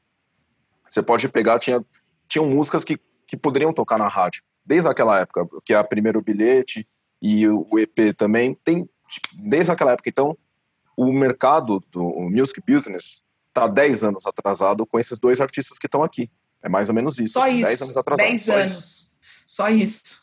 E vocês falaram, vocês estão falando bastante, o MC da falou, a, a Dani também citou, essa história dessa revolução digital, né? Essa, essa, essa realidade da, da, dessa revolução digital. E a Letícia, que está trabalhando com isso, eu queria que você falasse sobre isso, Letícia, de como isso também é, nos ajuda, ajuda na desconstrução de, de, é, de, estereótipos, ajuda a gente a conseguir se comunicar melhor com o público, ajuda a gente a passar esses valores. Como a é, que revolução digital é essa, na sua opinião? E como ela pode ser antirracista? Super, Didi. Eu acho que a revolução digital dá uma coisa que a gente não costumava ter, que é acesso, né? Então, as pessoas já estão produzindo, sempre tiveram, estão aí. Mas agora a gente, como consumidores, tem acesso a essas pessoas de uma forma mais fácil. Eu sou jovenzinha, não peguei muito a época. Adoro. A época da troca, assim, essa, essa mudança, eu ainda era muito nova, eu não estava em gravadora ainda. Mas lembro com muita força, ainda tinha muito CD. Eu tenho 26 anos. Mas, basicamente, eu ouvi histórias, né? Então a gente chega na gravadora, a gente ouve de como as coisas mudaram, como a, a indústria fonográfica tinha rios de dinheiro, rios de dinheiro, e do nada teve que se adaptar a uma outra forma e ainda rolou uma hesitação, né? Ainda não quiseram embarcar nessa onda do digital. Mas é isso, a principal mudança é que a gente consegue encontrar pessoas, encontrar artistas que normalmente por por vias mais mainstream, como a TV, como a rádio, a gente não encontraria. E aí a gente consegue fragmentar essas nossas individualidades, né? Encontrar outros tipos de artistas, outros. Acho que é, é, é o principal também para os selos que chegaram.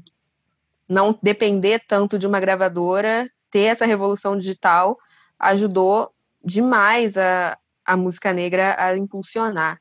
Dani, o foco na, na, foco na missão, eu queria que você contasse um, é, a sua experiência a partir dessa do que a Letícia está falando mesmo, dessa, dessa revolução, né? Dessa revolução que a gente fala.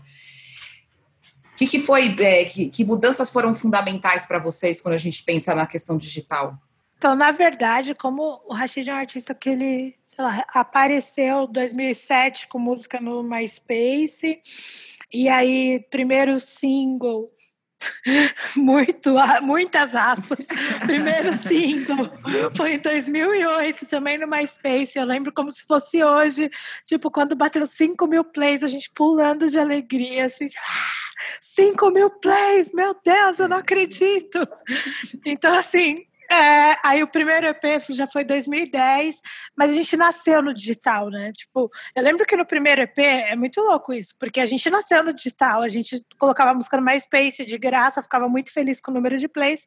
Aí a gente lançou o primeiro EP em 2010 e a gente levou na galeria para vender. E aí passou dois dias, ele apareceu para download num site X, assim. E a gente, não, estão pirateando meu disco, que tristeza, como pode? E aí a gente percebeu que. Aí a gente pegou e foi falar com o cara para pagar, aí o cara pagou, mas apareceu outro e a gente falou: Meu, não tem como segurar isso. Então, a partir dali, tudo que a gente fez, a gente mesmo disponibilizava. Porque aí eu acho que entra um pouco no que o Leandro falou. Porque a gente entendeu que a nossa renda não ia vir do play da música, não tinha como, ou do disco vendido, porque a gente estava fazendo CD em casa e vendendo só na galeria. A gente não alcançava um número grande de pessoas. Então, a gente pegava e disponibilizava música online, porque isso revertia em público, que revertia em show em algum momento, naquele momento para 30 pessoas, depois foi aumentando, para que aí revertia em pessoas interessadas em comprar a camiseta. Então, assim, a gente entendeu muito cedo que a nossa renda não viria da música. Então, quando começou essa revolução digital para o mercado geral, que foi o negócio de ah, Apple Music, comprar música no iTunes, etc., a gente Tipo, e tava todo mundo, meu Deus, a gente não ganha mais dinheiro com a música. A gente nunca tinha ganhado dinheiro com a música. Pra gente tava tudo certo. Não, é verdade. É, ainda tem a questão que antes, né, muita, pouca gente, perdão, antes pouca gente ganhava muito, e essa revolução digital deu a opção de muitas pessoas ganharem um pouquinho, né, com a música, e, e a partir daí faz seu nome, sabe? Sim. Eu até os, os amigos que eu tenho de gravadora que eu falo, mano, vou falar para vocês. Porque, mano, juro por Deus, a primeira reunião que eu fiz na gravadora, para nós, 2011 era o ano aqui, ó. Para quem tava na miséria, 2011 já tinha viajado para os Estados Unidos, tinha ido pro Coachella, tava indo pro Rock in Rio. Eu tava tipo, mano, eu quero é mais, nós vai dominar o mundo. E a gente entrava nas gravadoras, mano, era um clima de cemitério. Tipo, você mostrava qualquer coisa, era tipo assim não dá, porque o mercado da música não vai, o digital não vai funcionar, esse negócio de streaming não vai dar certo. Eu lembro quando o Spotify vem para o Brasil, Spotify, a Apple, a galera ainda tem esse racismo vira-lata também do brasileiro, né? Que a galera falava, o brasileiro não vai pagar para ouvir música. E aí tinha essa, essa visão muito sobre o mercado fonográfico do Brasil, assim, ah, o digital pode funcionar nos Estados Unidos, mas no Brasil não vai dar certo. O brasileiro gosta de piratear, o brasileiro não gosta de pagar por conteúdo. Simplesmente um dos principais players, não só é, da indústria da música, mas da indústria do entretenimento também, como Netflix, Amazon, é, Google, é, Netflix, Amazon, qualquer outro, da Disney, agora também. Não tem um player de entretenimento que ousa negligenciar o Brasil. O Brasil é o segundo mercado da Netflix. Não, e é isso. Então, assim, a gente pegou até 2000 e, até a última mixtape do Rashid, que foi em 2013, a gente mesmo vendendo CD, e os meninos do Laboratório Fantasma também vendiam muito CD no show, a gente a gente disponibilizava para download também, porque não tinha por que segurar isso, porque é isso que fazia com que a música fosse mais longe, chegassem mais pessoas. Desde o início, aí eu acho que entra um pouco dos valores que o Leandro citou no começo, é, a gente era necessidade de ser ouvido antes de qualquer outra coisa. A gente só queria poder, poder estar na vitrine, que as pessoas sentissem, ouvissem a nossa música. E aí depois tudo isso foi, foi transformado em tudo que a gente está vivendo hoje.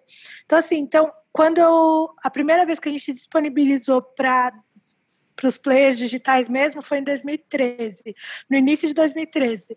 E foi muito legal porque a gente disponibilizou o disco de 2012 e aí a gente foi parar na capa do iTunes, porque assim foi muito ouvido um disco de um ano atrás, porque a gente não tinha nada no digital e a gente apareceu com um disco de 2012, entendeu? Ficou muito tempo lá no top 10 do iTunes, que era o comecinho também, então não tinha essa disputa pelos números no digital.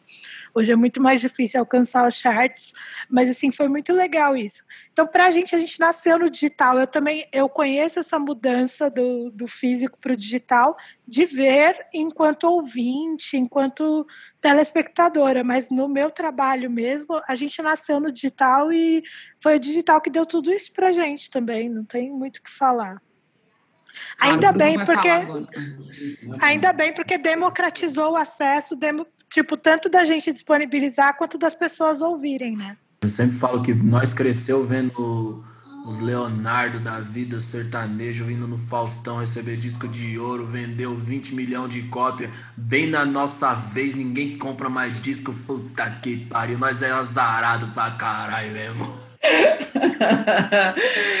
é, tipo, a gente não tinha, desmaterializou, né? A música, tipo, você desmaterializa, a gente não tem mais uma coisa física para pegar. O Bruno quer falar também, né, Bruno?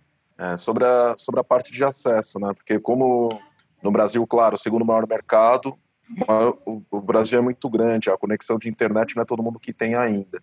Então, na minha, é, no meu último emprego na Condzilla, eu pude ver um pouco desse consumo por conta é, de ser majoritariamente funk, né, que a Condzilla distribui, e o comportamento de duas plataformas em especial que são gratuitas, que é o Palco MP3 e o Sua Música. Então, de disponibilizar esse, a, as músicas dos artistas Kevinho, Kekel, Lan Fiotti, não, não existia uma organização por lá. Quando a gente colocou, formatou as músicas do, da e colocou nessas plataformas, foi a mesma coisa que aconteceu com a, com a Dani quando eles colocaram o primeiro disco do Rashid no iTunes. Pum, subiu.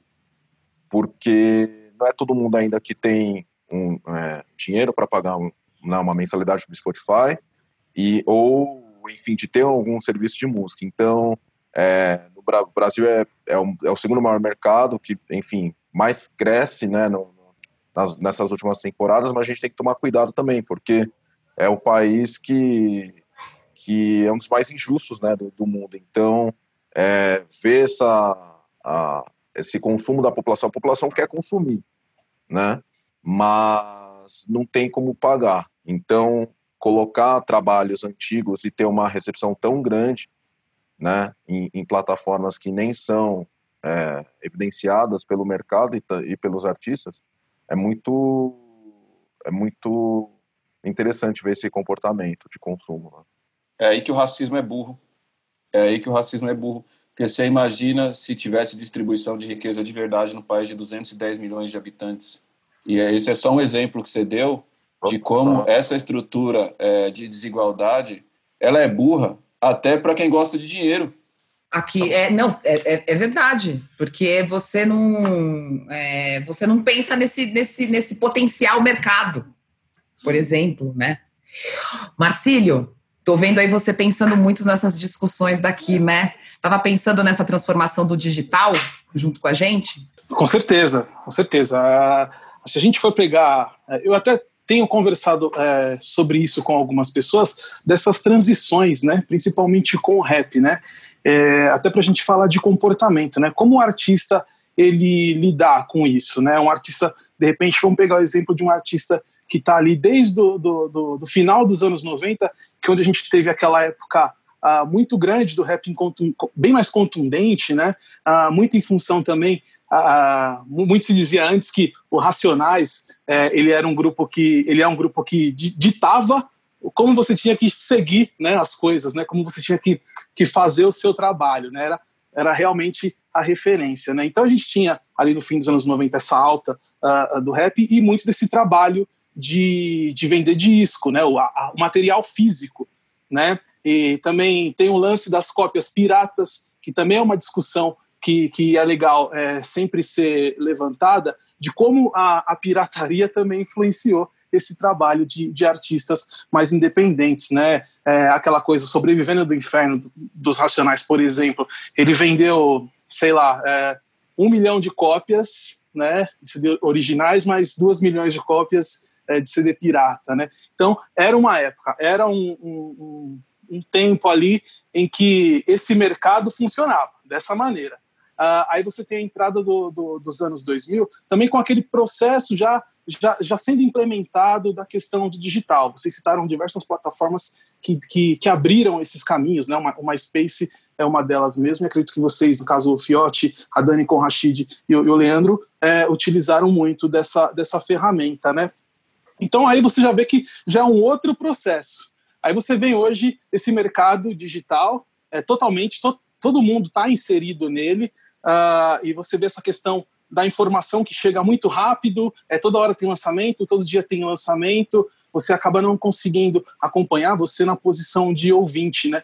Então, a, a, o, que fica, que eu falo, a questão de comportamento é como acompanhar essas transições, assim, como é para o artista é, acompanhar essas transições, né? O que se passa pela cabeça dele, né? Ele fala que, puta, se eu não fizer isso, eu vou estar tá, eu vou estar tá atrasado em tal coisa. Ele tem que se atualizar ou ele tem que se prender a um passado. Então, assim, acho que até os artistas aqui da nossa conversa podem é, exemplificar melhor isso, mas realmente, o mercado digital, uh, e eu concordo muito com o que a Dani falou, né, que deu essa, essa abertura e essa possibilidade também do artista repensar no seu negócio, né? E de que maneira também ele pode conduzir isso, né? Então, assim, é, é, as ferramentas estão aí para ser usadas e os artistas precisam sim buscar a informação, mas também é, buscar a informação de como utilizá-las, né? E da melhor maneira. Mas também tem esse outro lado, né? É, isso não é só para o artista. O mercado digital não chegou e de repente é, favoreceu ou deu essa condição só para o artista, né? Também tem a questão das empresas, né? É, a gente está falando de gravadora, está falando de selo.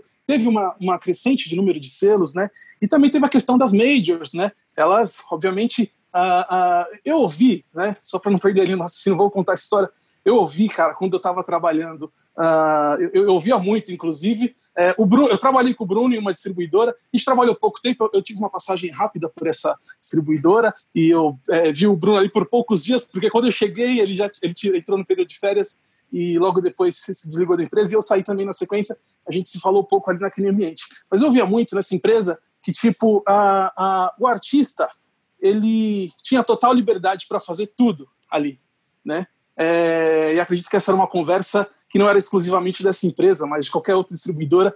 É, mas a partir do momento que você ah, tem, tem, você dá esse pensamento para o artista e ele é, entende isso que ele está livre para fazer o que quiser agora com esse mercado digital, é, é, vai até certo ponto, porque de certa forma ele continua limitado, né?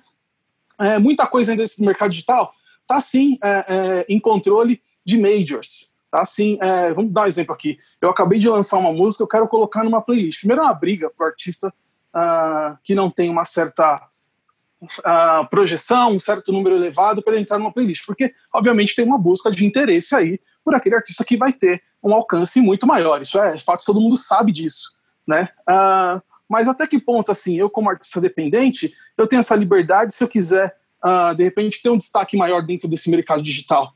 Muita coisa tá na mão da Major. Letícia, se eu estiver falando alguma coisa que não faça sentido nisso, você pode me confirmar. Mas muita coisa desse mercado tá digital perfeito. ainda tá, ainda tá na mão das majors. E aquele papo que dizia o artista ele é livre, agora ele pode fazer o que quiser, tá tudo na mão dele. Ainda tem muita coisa que é controlada pelos mesmos meios lá atrás, de quando você vendia o CDzinho físico, né? Então por isso que eu, voltando na questão do comportamento, é, isso, é, isso é muito difícil para o artista também é, lidar com, com, com, tudo isso, né? Então ele tem que estar a todo momento é, conectado com isso e ainda volto mais ainda na conversa que é o teste que ele tem que provar a todo momento que ele é, é um bom artista, né? Que esses números que ele tem é porque é por conta do talento dele, mas assim é, você pode ter talento, mas se você não tem número, você talvez não entra em determinada parte do jogo. Entendeu? Muita coisa se confunde aí, né? Então acaba sendo realmente uma tarefa muito difícil para o artista também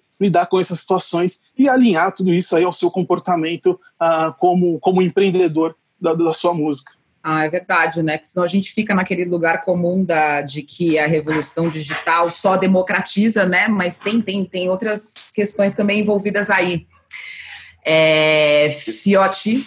Eu queria pegar um gancho só nisso que o Marcílio pegou, é, rapidinho, que eu concordo com gênero, número e grau é uma coisa que eu sempre refleti assim com o Leandro, é tipo assim, cara, a gente precisa ter estratégia, tem que ser um passo de cada vez, né? Então a gente realmente essa esse falso entendimento de que o digital ele trouxe uma liberdade maior para visibilidade da arte, ele não existe, porque hoje no digital também para você ter, por exemplo, é, um volume grande de acessos, você precisa ou colocar muita mídia, né, para você ter é, visibilidade ali dentro, ou você já tem uma quantidade grande de seguidores que também, de uma outra forma ou de outra, seja investindo no conteúdo, ou seja investindo na mídia propriamente dito, você também teve que colocar esse recurso ali para você ter visibilidade dentro do seu canal. E digo mais, a gente fala das majors, mas a grana toda também movimentada da indústria da música, na verdade, está financiando é, as mesmas empresas de sempre, não só as majors, mas é, a gente está falando de YouTube, a gente está falando de Amazon, que é uma discussão muito grande também para a gente quanto Brasil, de quando a gente vai passar a valorizar o mercado interno também, construir é, empresas e construir uma, um caminho onde a gente possa também é, ter autonomia sobre os processos de decisão e sobre a, grande, a grandiosidade que o mercado brasileiro ele já representa, né? Pegando como exemplo esse movimento que aconteceu na indústria né, da, da música na terça-feira retrasada, é, isso aqui no Brasil estava todo mundo perdido do que, que teria, do que, que, deveria ser feito. Sabe por quê? Porque os Estados Unidos falou a gente vai parar e aqui no Brasil chegou um a gente vai ter que parar. Não sabia como, nem por que, nem quando, porque é tudo pautado pelas multinacionais que não tem relação nenhuma e não respeitam de maneira nenhuma o mercado nacional. O que vale, o que chega para eles lá, é só o, o market share e qual que é o artista que está bombando e vendendo mais. Não chega nenhum histórico sobre como o público brasileiro consome, sobre como o que, que o público brasileiro quer de fato ver, o que, que de fato é tendência para o público brasileiro. É tudo pautado pelo olhar do imperialismo norte-americano também nessa ótica também, sacou? Que aí produz isso que o isso que o Marcílio está falando. Por isso que eu acho que a gente tem que comprar uma grande briga de cada vez. Eu acho que agora a gente, o Leandro falou um, um passo ali, uma coisa que foi importante do ponto de vista de, pô, a indústria se desenvolveu, vendia-se não sei quantos milhões de discos, mas hoje nosso, os, os artistas da nossa geração, eles têm uma liberdade maior, não é uma liberdade plena. Não estamos soltos ainda, não estamos livres. Mas a gente tem uma liberdade, por exemplo, de escolher se a gente o artista ele tem essa possibilidade, porque isso não existia. Antes, ou você assinava com a gravadora, você não existia. Era isso. Hoje você escolhe se você vai assinar com uma distribuidora, com uma agregadora, ou se você vai soltar o seu trabalho 100% dependente. Eu sempre faço a reflexão do tipo, é, o Itamar Assunção, para mim, foi um homicida. Mas será que é, o mundo estava tão evoluído a ponto de dar para o Itamar Assunção as mesmas plataformas e acessos que a nossa geração teve acesso? Sabe? Quantos artistas como Itamar é, não foram, não tiveram os espaços negados, né? por conta desse racismo estrutural e, de certa forma, enlouqueceram, adoeceram. Porque para a gente a arte não é um, uma questão só de produto, é uma questão do nosso encontro com a nossa ancestralidade, com o nosso porquê, com a nossa existência. Então é muito maior do que só colocar uma música para as pessoas consumirem. Está muito ligado à forma como a gente se expressa. Para um artista, ele se expressar, ele gravar, ele fazer tudo que ele quer fazer, e ele não conseguir fazer com que isso acesse o público, é de uma dor tão profunda, é de uma crueldade tão grande, que ela enlouquece de verdade. Porque ele sabe que é racismo, né? Porque a gente sabe quando é racismo, né? Também.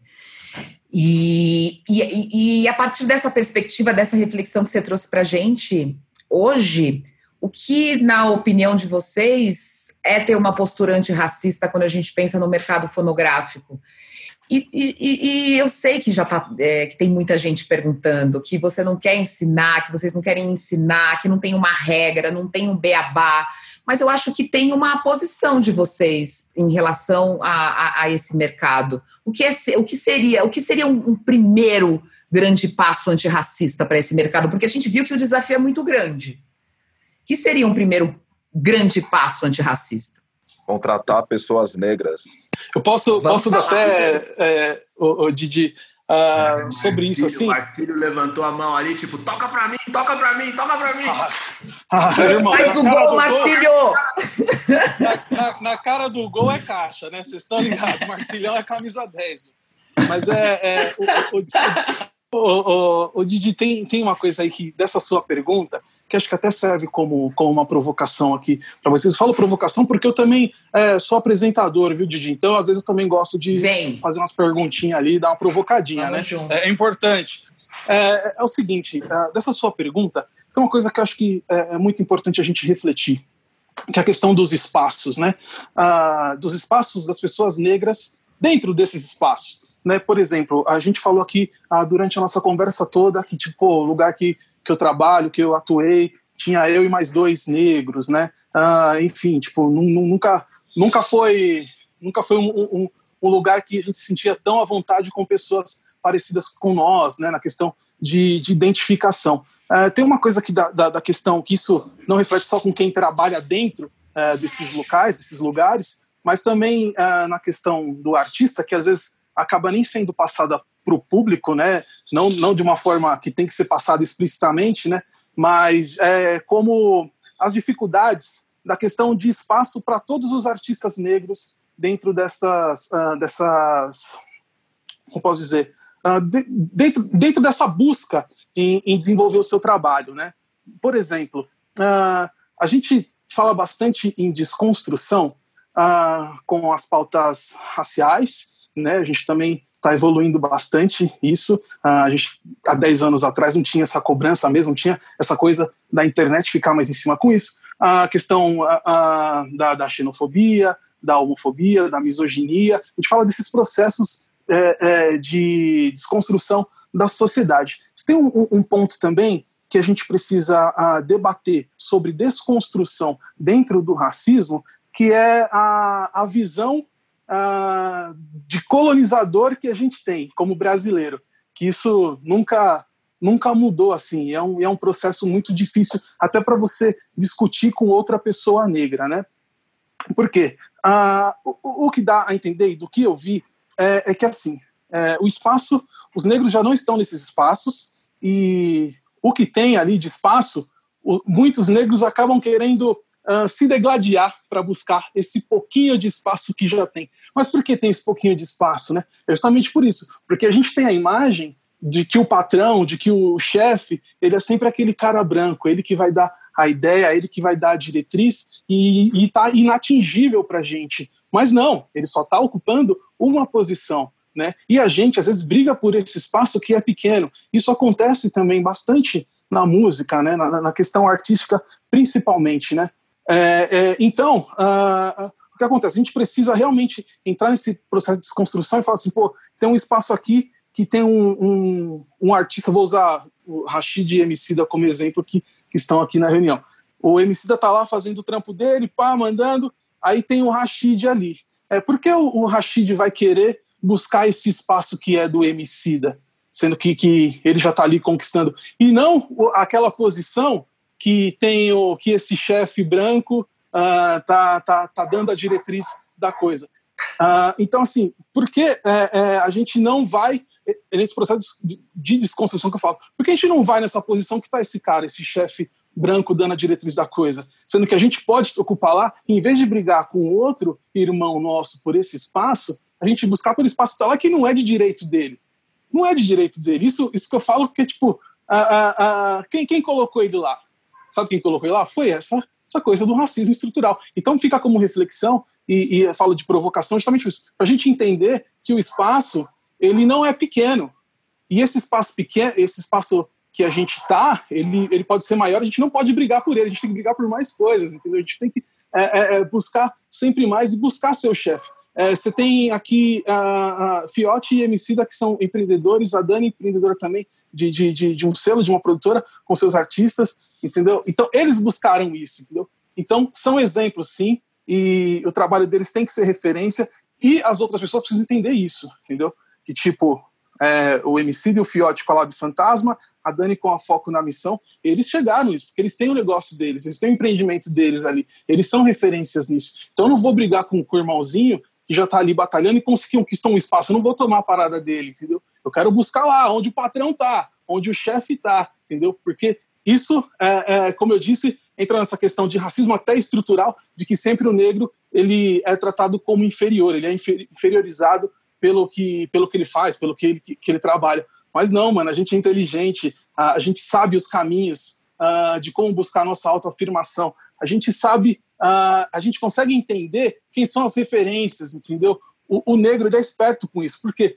Porque ele sempre sofreu, entendeu? Ele sempre teve essa coisa da esse tratamento, essa pressão psicológica. É, já nem falando da questão do racismo, da, da, violência, mas sim dessa coisa de você estar num lugar e a todo momento você tem que uh, se colocar à prova e tem essa questão de, do, da pressão psicológica, de você não se sentir bem aceito ou bem à vontade em, em algum lugar. Mas não, cara, a coisa tá, tá assim. Pra gente tem todas essas barreiras da questão do racismo, a violência do racismo, mas sim a gente é, pode buscar esse, esse espaço é, e melhorar essa mente, esse pensamento de colonizador e referência não falta aí, como eu acabei de, de citar, Fiote, Micida e, e Dani. Foi gol. Foi gol, hein?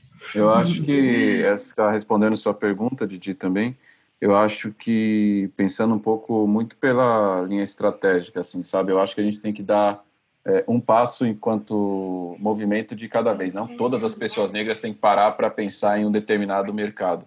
Mas eu acredito que a gente está no momento agora propício para esse tipo de discussão, porque a pandemia evidenciou o tamanho da desigualdade que existe no mundo.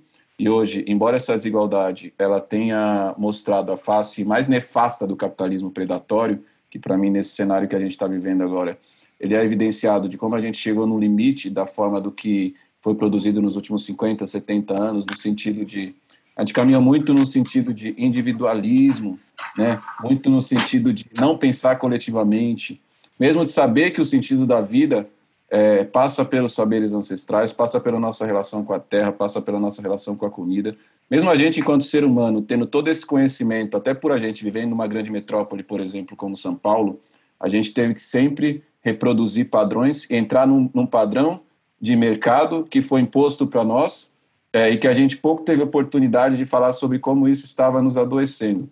E a gente, por ouvir rap, a gente, a gente por ouvir rap, a gente por pessoas negras que conseguem sair um, é, ter um, um nível acesso de conhecimento diferenciado do que é colocado para a gente nos meios de comunicação de maneira geral. A gente acessa a informação e a gente começa a perceber que o mundo é muito maior do que tentam é, nos vender. Né? Então, quando a gente começa a ter esse acesso a esse conhecimento, você começa a ver a grandiosidade é, do que a gente é capaz de, de produzir. Né? E aí eu vejo agora esse momento que a gente está vivendo é, na pandemia, e eu vejo pela primeira vez que o discurso que a gente traz no dia a dia, por exemplo, para mim negociar com os grandes players, para mim fazer trabalho com gravadoras e tal, pela primeira vez, mesmo que seja pela marra, pela primeira vez eles estão sendo que ser obrigados a refletir sobre essa estrutura deles. Porque até então, até ano passado, era utopia o que eu falava, o que eu fazia. Eu era o, o moleque é, que chegou lá com uma mochilinha de bermudinha, que tinha tudo para ser ladrão e estava pensando à frente do seu tempo demais. Agora, querendo ou não pelo capitalismo, é assim, amigo. As marcas vão olhar o seguinte: ah, tem diversidade aí na sua agência, não? Qual é a próxima? Entendeu? E aí vai doer pelo bolso, entendeu? É, então, eu acredito muito que o discurso ele tem que ser aplicado na prática. Todo mundo sabe o que tem que ser feito para construir uma, um mercado da música mais inclusivo, menos racista, que valorize a diversidade, né? É, a gente sabe que a gente é um reflexo do tempo que a gente vive, dos costumes que a gente tem também culturalmente, do que a gente absorve, que tem a ver com isso, com que o Marcílio falou do brasileiro ter essa mente colonialista também, pegar essa mente do colonizador. E eu acredito que até a gente, como pessoas negras, o nosso vazio existencial está muito conectado com a nossa uh, tradição ancestral. A gente não vai conseguir preencher e nem ser feliz plenamente seguindo, que é até minha discussão muito, até eu falo isso entre eu e o Leandro muito, tipo assim, a nossa referência maior de empreendedorismo na música é o Jay-Z, sabe? Só que eu não quero reproduzir uma construção é, da mesma forma que o Jay-Z construiu, mesmo sabendo a importância disso, porque é, a gente pre precisa ocupar esse espaço e disputar esse espaço junto com os maiores bilionários do mundo. Mas a gente também tem noção, conhecimento que foi essa mesma mentalidade que levou a gente para esse esse momento que a gente está vivendo agora. Então, como que a gente consegue é, refletir sobre como encontrar um meio equilibrado é, de, de conviver dentro, dentro desse novo é, cenário? Qual que é o nosso papel dentro, dentro disso? Qual que é o papel dessas pessoas é, brancas que detêm o poder, que detêm o capital nesse momento para diminuir as desigualdades? Quer ser antirracista? É mesmo, querido? Contrata pessoas negras, entendeu? Porque isso vai, isso vai mudar tudo mesmo, porque se você tiver um AR negro dentro da gravadora, eu não vou ter que ficar explicando para você porque que a música do MC é boa. A pessoa vai sentir. Se você tiver uma pessoa negra com autonomia dentro de uma rádio, eu não vou ter que ficar explicando para você o porquê que o, MC da bombou em 2009 tinha audiência e a, e a música dele não estava dentro, da, da, dentro do seu player, sacou? Então, acho que essa é a primeira atitude agora que uma empresa que quer lutar contra a discriminação racial, ela tem que tomar, entendeu? Ela tem que olhar e começar não no marketing, que é o que as empresas estão fazendo, tem que olhar ó, lá no RH, entendeu? Para começar. Olha no RH, depois você traz para o plano de marketing, porque as empresas e as marcas estão primeiro pensando no marketing, porque o, a sociedade, principalmente no Brasil, mais de 50% da população negra, então o pouco avanço que a gente teve nos últimos anos é, além de toda a luta que veio antes da gente, já despertou a consciência na sociedade é, de que o que a forma como a gente estava consumindo conteúdo e comunicação estava errada, porque a gente não pode querer a todo momento é, ficar vendo só protagonistas brancos na televisão, nos meios de comunicação, etc. Então isso já estava acontecendo por conta do digital também, mas é, a gente estava vendo um processo muito onde estava conseguindo as, as companhias estavam conseguindo maquiar, fazer um marketing bonitinho, né, de que e pagar de antenado, de diverso, e na verdade a hora que você vai para o dia a dia mesmo de como funcionam as operações, essa oportunidade ela não está explícita na, no plano de negócio, não está explícito na atuação da empresa, não está explícito na contratação. Então, não precisamos mais de discurso. Agora, nesse momento, a gente precisa de ação de prática, entendeu? E não é para contratar, não é para pensar isso só da ótica de vou contratar artistas negros, tem que dar condição para os artistas negros se expressarem através da sua arte e, e sobreviverem disso, porque senão a gente vai ver mais um processo onde a gente vai ver artistas negros produzindo conteúdos, gravadoras acumulando capital e daqui a cinco, seis anos artistas negros que produziram conteúdo, que produziram riqueza passando fome de novo. Porque se a gente não conseguir fazer com que essa arte chegue nas pessoas, é claro, é claro. Voz e autonomia, né? É, contratação de pessoas negras, mas que elas possam falar mesmo, tem autonomia, tem decisão. É, falar mais sobre essa questão antirracista, Dani, Letícia. É, eu fico pensando muitas coisas né, com as falas de vocês. E como tanto a Didi e o Fiote falaram agora, você contratar artistas negros sem ter um corpo negro de trabalho é esvaziar o sentido daquela arte. Entende? A gente falou muito, a gente falou muito há uns anos atrás sobre apropriação cultural e tal, mas tem que pensar nessas óticas capitalistas mesmo, assim, de quem você está colocando o dinheiro na mão, sabe? Quem tem poder de decisão naqueles lugares. E isso foi uma coisa muito tratada na quarta após o blackout, né? Dentro da Sony, a gente fez uma reunião com todo mundo e juntamos alguns funcionários negros, né? E a gente pautou exatamente essas coisas. Falou assim, olha, o que, que é preciso fazer? Assim? Aquela coisa de que parece óbvio, mas não necessariamente, né? A gente tem que falar. Precisa ter mais gente negra trabalhando aqui. E isso é uma questão básica, sabe? Não é porque não existam pessoas negras qualificadas, é porque o olhar para essas pessoas de dentro para fora é diferente, é suspeito. Assim, e talvez eu esteja sendo muito otimista em relação a isso, mas um dos pilares do antirracismo, ao meu ver, é o incômodo. Assim, as pessoas brancas, elas têm que parar de naturalizar espaços onde só elas circulam. Tem que causar o mesmo incômodo que causa para mim quando eu vejo um, uma gravadora inteira com, sei lá, 15 pessoas negras, assim, 10%, 15% do corpo de funcionários. E, então, e nenhuma em espaço de poder, em espaço de decisão. Então, eu acredito que você circular nesses espaços enquanto branco sempre foi muito natural. Agora você precisa se incomodar com isso e perceber que tem outras pessoas que poderiam estar ali, diferentes. É, não é só. E quando contratar, não colocar apenas no segmento urbano, que eu já passei em lugares que eu era do segmento urbano. Né? Tem reunião com funk ou rap, chamem o Bruno porque ele se dá melhor com o segmento urbano. Então, porque eu consigo, eu, eu falo com artistas de jazz, eu falo com gravadoras, é, gravador multinacional, é, falo inglês assim tal, mas em algum momento, não sei o que ficou evidenciado, que eu, eu estava restrito a, ao segmento urbano. Né? Então, contratem mais para todas as áreas. É, eu acho que isso para qualquer ambiente, né? As pessoas precisam entender que pessoas negras sabem falar sobre tudo, não só sobre racismo. É tipo, eu há muito tempo atrás, quando eu comecei a falar nas feiras, nas convenções, tipo, as primeiras mesas que eu participei era sobre tipo, mulheres na música. Gente, tá. E aí você, abre a mesa, é sério, a conversa fica muito perdida, porque fica, ah, então, eu trabalho com música. É, então, teve uma vez que não sei o quê. E aí ninguém fala sobre nada e não fica interessante para a mulher que está assistindo, nenhum cara vai parar para assistir, não fica interessante para quem está participando e fica todo mundo perdido. Então, assim, eu, aí eu tenho conversado muito sobre isso, assim, quando me chamam para as coisas, eu falo, gente, tipo, não. Aí esses dias, ah, não, porque vamos falar sobre fazer música na periferia com pouco recurso eu já fui essa pessoa, hoje eu não sou mais. Você quer que eu te apresente a pessoa que está passando por isso? Porque, tipo, eu, tipo, eu aqui, gente, a gente está falando com o Fiote, a Foco na Missão, a gente conseguiu realmente fazer as nossas empresas andarem. Hoje a gente contrata pessoas negras para trabalharem com a gente. Eu estou num outro lugar no mercado. Tem um monte de gente muito foda fazendo um trabalho incrível com pouco recurso, como eu tive que fazer 10 anos atrás. E aí eu falei, aí falei, gente, tem que parar de colocar na caixinha, porque eu não estou numa caixinha.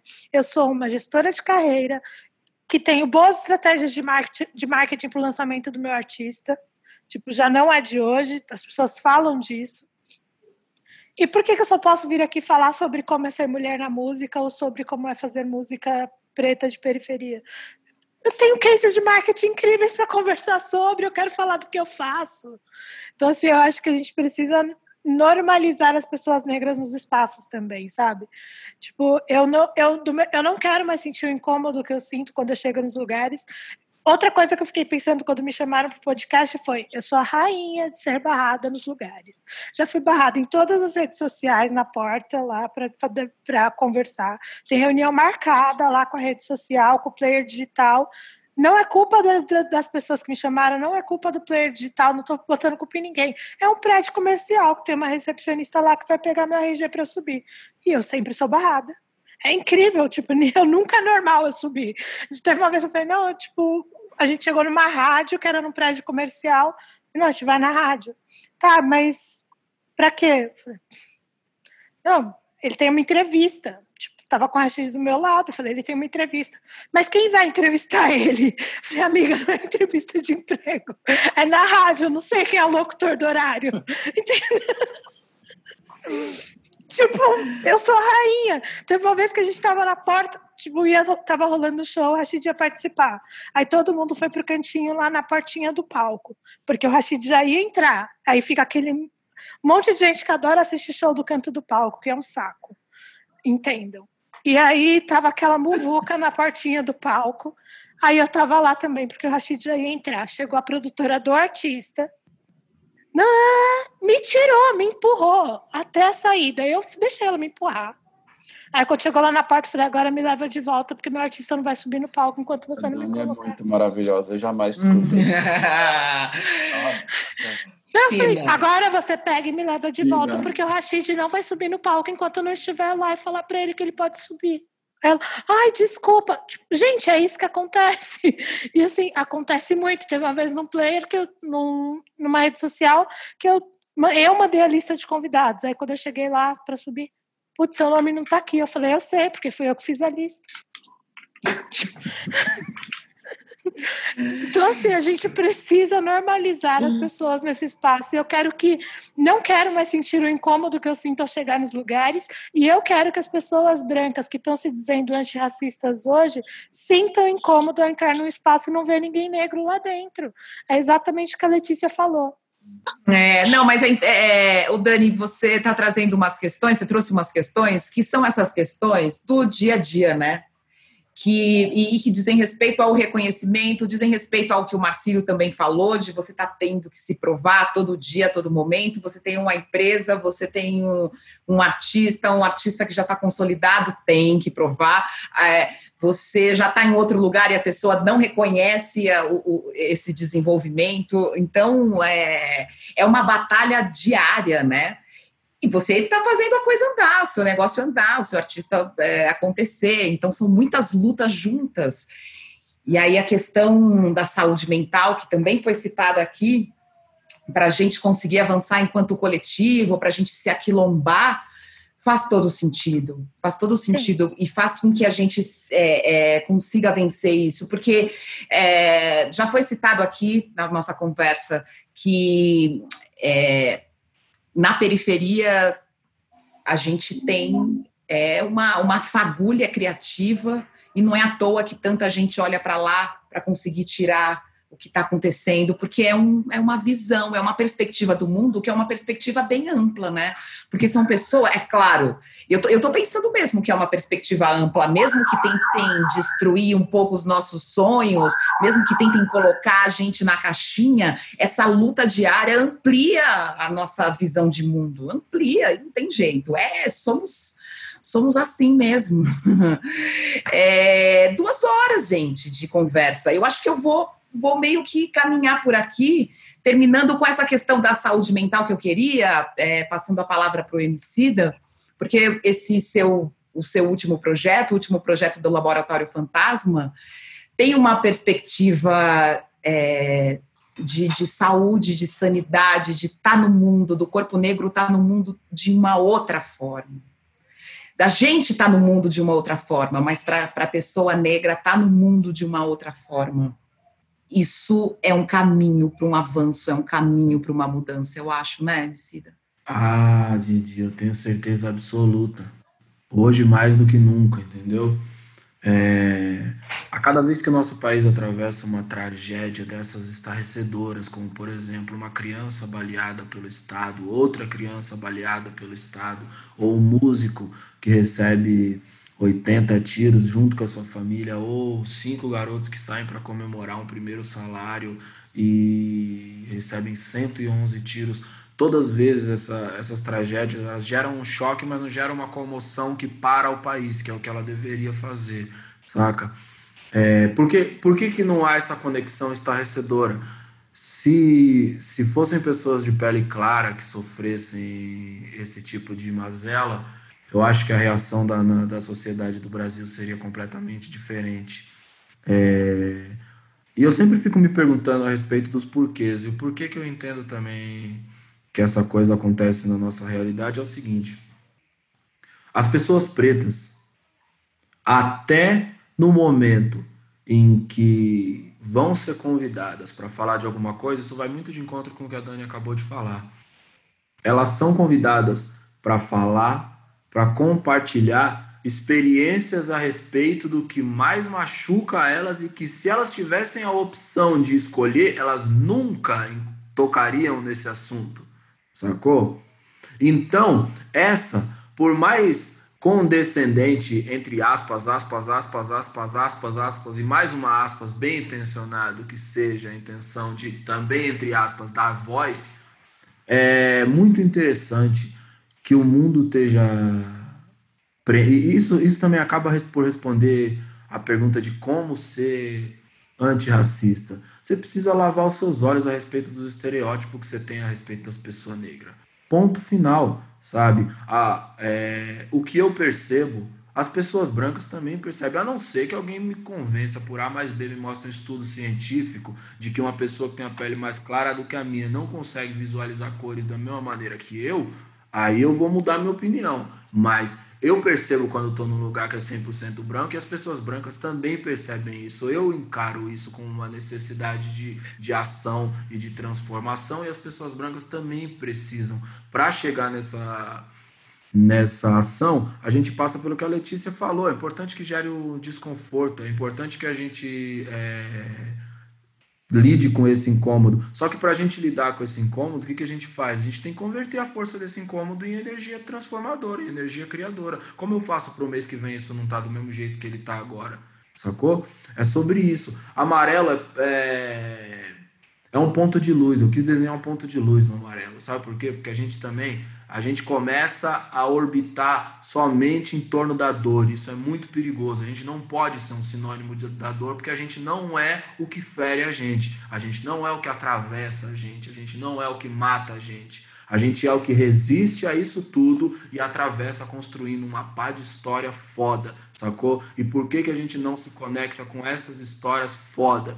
É sobre isso que a gente está tentando falar, porque é necessário que se amplie um universo muito amplo, né? Minha treta em todos os lugares que eu passo é o seguinte, mano. É... Por que, que a gente não chama um psicanalista preto para falar de, de, de, psicanálise? Ponto final. Sacou? Não. Aí quando tem uma tragédia, um assunto, seja ele qual for, que é um assunto triste, agora a gente vai chamar as pessoas pretas porque elas entendem a respeito do que é a tristeza. Não, mano, se coloca no lugar dessa pessoa, você também entenderia como que é ser rasgado por perder um ente da sua família pro Estado. No momento que a gente for falar de moda, eu gostaria que tivesse aqui uma mulher tipo uma Carol Barreto, entendeu? Que é uma estilista fantástica, sabe? Mas a gente vai falar de economia, vamos falar com o Hélio Santos, entende? Que também apresenta uma outra perspectiva, é, com um projeto de, de, de Brasil que mostra o quão burra e como não fecha a conta do racismo, saca? Existem muitas outras contribuições e esse espaço, principalmente nesse momento, né? Esse espaço que as pessoas acreditam que também, entre aspas, estão dando pra gente, sabe? Para que a gente fale sobre as nossas dores e compartilhe nossas dores com o Brasil. A gente já fez isso N vezes, milhares de pessoas já fizeram isso milhares de vezes. Não é esse espaço. A gente precisa do espaço, do, do espaço da transformação, que é o que todos os meus irmãos, minhas irmãs aqui falaram a mudança tem que ser prática, é ação, é dia a dia, não é post, não é discurso. Tô super legal de responder as perguntas de como que eu faço para ajudar as pessoas negras a chegarem mais aqui junto com a gente e tal, sabe? Parece aquela piada do Porra, mano, do. Acho que o Aziz Ansari tem uma piada que ele fala que ele chegou num lugar que só tinha gente branca, aí ele perguntou pro cara assim: Mas, mano, você percebeu que só tem gente branca aqui? E o cara fala: Nossa, é mesmo. Por que, que não tem preto aqui? Aí o cara fala, putz, acho que eles não quiseram vir hoje, hein? Saca, parça? Tipo, a gente percebe, todo mundo percebe tudo. Agora, a gente também precisa ser movido para ação, entendeu? Amarelo é para ampliar os horizontes mesmo, mano. Para nós olhar no espelho e pensar, tipo, eu quis, a minha vida inteira eu quis desenhar o Homem-Aranha e morar em Nova York, sacou? Nunca Nunca na minha infância, na minha adolescência, eu me imaginei sendo porta-voz de ninguém, nem de nada, sacou? Eu queria desenhar ficção, mano, e, vi, e pirar da minha cabeça aqui. Eu faço minha música, eu sou muito feliz com o que eu faço também. Às vezes, quando eu falo isso, dá a impressão que, tipo assim, caralho, a Emicida tá no emprego que ele não gosta, tá ligado, mano? Tadinho, é foda trampar num bagulho que você não curte. Mas a gente sabe que é todo um grande plano para chegar na Marvel, né? E devagarzinho eu fui entendendo. Devagarzinho eu fui entendendo. Chega lá, acabou o Labo Fantasma, o Labo Fantasma vai virar um selo dentro da Marvel. Piote, arrumei um emprego aqui. Você fala com o pessoal aí, fala que eu não volto mais, tá? É... Mano, a gente precisa muito, e, e, e, o que eu acho mais incrível é que isso não é uma ideia que só o Emicida está sugerindo, isso é uma pulsação natural, involuntária de cada um de nós e de cada uma das nossas redes. Isso já é uma realidade. O que as pessoas brancas, é, principalmente as pessoas brancas em situações de poder, podem fazer é não atrapalhar a, a força da natureza que são os sonhos das pessoas pretas, de construir um país mais justo. Ai, vamos bater palmas, gente. Ah. Não atrapalha. Não atrapalha, é, já ajuda. É, não atrapalha que já ajuda. Que importante estar aqui com vocês, viu? Estou feliz. E estou refletindo aqui que, é, que a gente conseguiu, por exemplo, é, é, é, claro, fazer essa ligação das nossas dores aqui um pouco mais para o final, né? Que a gente conseguiu trabalhar a partir das nossas potências, eu gostei muito disso. E pensando também aqui que essa pandemia, que tá, é, quem pode, né? O Brasil é racista e desigual, portanto, quem fica em casa, né? É um privilegiado. A gente não está falando só de saúde, a gente está falando de privilégio também. Mas no meio dessa pandemia, muitas, muitas reflexões foram aceleradas, né? aceleradas é, do mercado de trabalho, do seu lugar no mundo, a sua relação com a sua família, a sua relação com o meio ambiente, a sua relação com a cultura, com a identidade, está tudo remexido. E o mercado da música também está remexido.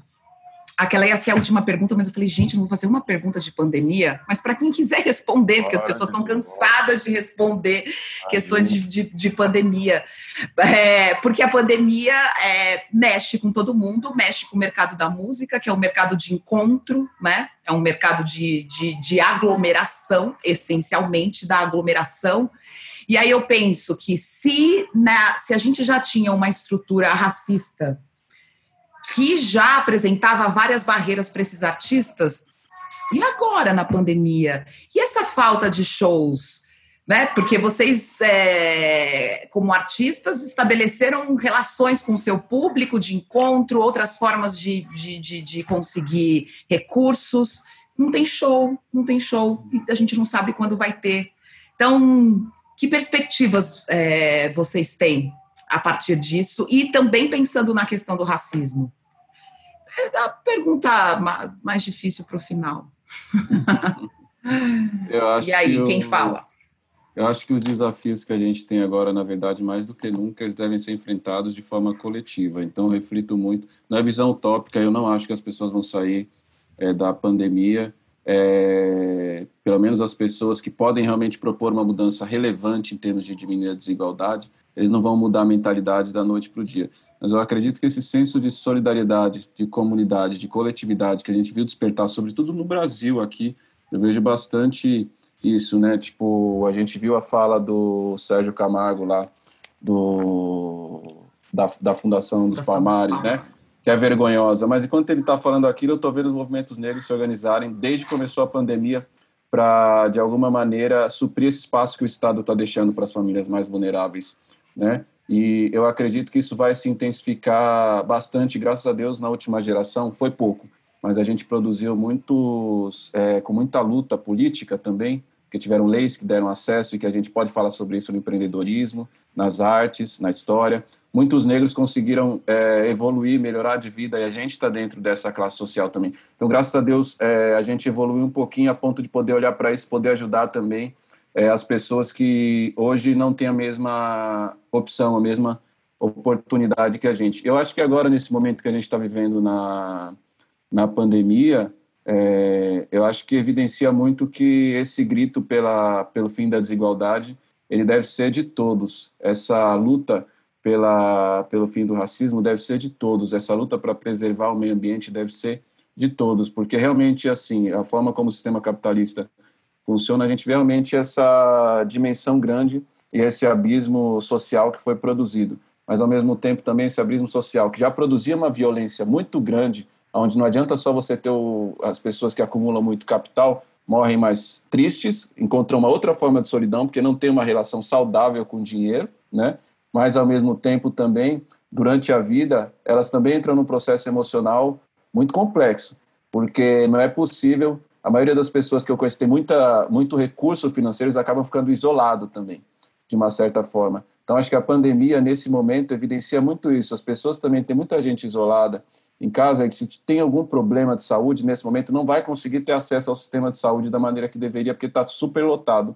Porque foi produzido uma, um sistema de desigualdade tão brutal que a pessoa está tendo que escolher se ela fica em casa e morre de fome ou se ela vai para a rua e arrisca pegar o, o, vírus e ainda assim é, continuar viva. É isso que está acontecendo ainda com essa falta de gestão que a gente está enfrentando. Então, acho que essa responsabilidade, nesse momento, ela é nossa, ela é das empresas, ela é do Estado, cada um tem que fazer a sua parte. Eu acho que a pandemia evidenciou muito isso, sabe? Que quando a gente sair desse processo, é, se a gente não caminhar por um rumo é, onde todo mundo faça dentro do seu espaço é, o que é possível para a gente reduzir, diminuir as desigualdades que vão crescer muito, porque a gente está falando de uma de um momento que a gente está vendo que a tecnologia avançou demais, né? Tudo foi antecipado demais. A gente está fazendo reuniões todas online, ou seja, é, o formato que a gente tinha antes da pandemia.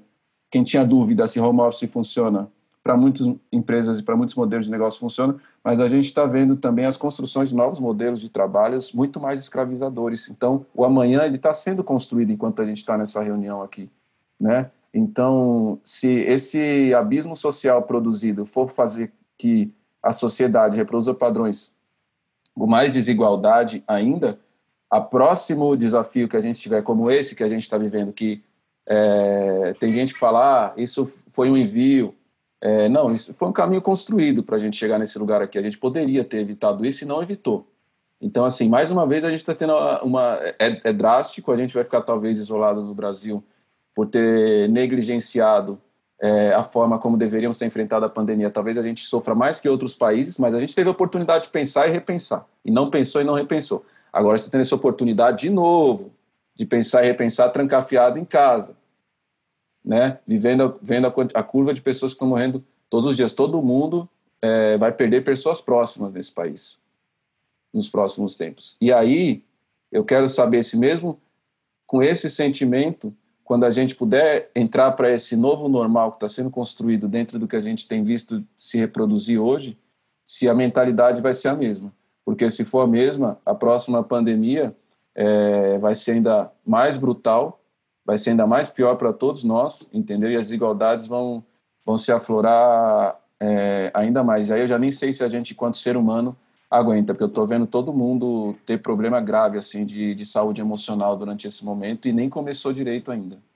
Eu acho que principalmente para as pessoas pretas tem sido dias muito difíceis, né? Tipo, eu não tenho um amigo, uma amiga que tipo, negra que você fala tá tudo bem, a pessoa não fala, putz, eu não aguento mais, mas estamos aí. É tipo, eu no começo da pandemia, é tipo, sinto, eu até falei disso esses dias com um amigo, eu falei assim, eu sinto até uma culpa, de certa forma, porque eu passei por muita coisa no último ano, então esse momento que eu tô em casa, com o Michel tem sido muito importante porque a gente está se reconectando com a casa, entre a gente, etc. eu tô em casa tem um ano, gente. Para mim tá tudo bem. Eu tô de quarentena tem um ano e dois meses. Mas assim, tipo, aí você. Mas acontecendo tudo isso, eu tive uma queda de energia na semana passada que eu passei dois dias chorando. Eu não conseguia, eu olhava para a parede e chorava. Tipo assim, então você fala, mano, eu não aguento mais, tá pesado, eu não aguento mais as pessoas assim, tipo, sofrendo. E eu sou uma pessoa que eu não tenho lá, não tenho problema com ansiedade clínica ou depressão clínica, etc. Então, assim, se para mim, que de certa forma não tenho essas questões psicológicas, tá difícil, imagina para nossa sociedade que já estava vindo assim, né? Tipo, a gente já tá com o pessoal da nossa idade, assim, sofrendo muito com ansiedade, com depressão, com o mundo, esse caos que tá, e somado a tudo que tá acontecendo agora no mundo. E aí, gente, no Brasil tá bizarro. Não tem como, né? Não, tá bizarro. É, é bizarro, né? É até uma expressão bem leve, né? A gente está um barco desgovernado. Alguém mais vai falar? Quer falar? para a gente fechar aqui essa, essa questão? Devia ter encerrado com Emicidas, gente, em cima. É, tipo, ficou uma coisa meio para baixo, né? Mas é que, mas eu acho que é muito do que é, é, muito do que a gente vive, né? É muito do que a gente vive o tempo todo. Você se apega do que nos seus projetos, no que você pode fazer, transformar, de seguir, e aí acontece algo que te deixa um pouco mais para baixo. E aí, como é que você transforma a tragédia de uma pessoa que você não conhece, mas que chega tão próxima a você em algo que pode é, inspirar o coletivo, transformar de forma coletiva? É uma ansiedade de todo mundo. E que bom que eu estou junto com vocês, que a gente pode pensar juntos esses caminhos. É, muito obrigada, viu? Muito obrigada. Eu só tenho a agradecer. É isso mesmo, pessoal. Se vocês quiserem fazer isso aí toda semana, sou eu, tô aqui, tá? Eu tô mais em casa agora. Ai, que coincidência estamos. Que bom.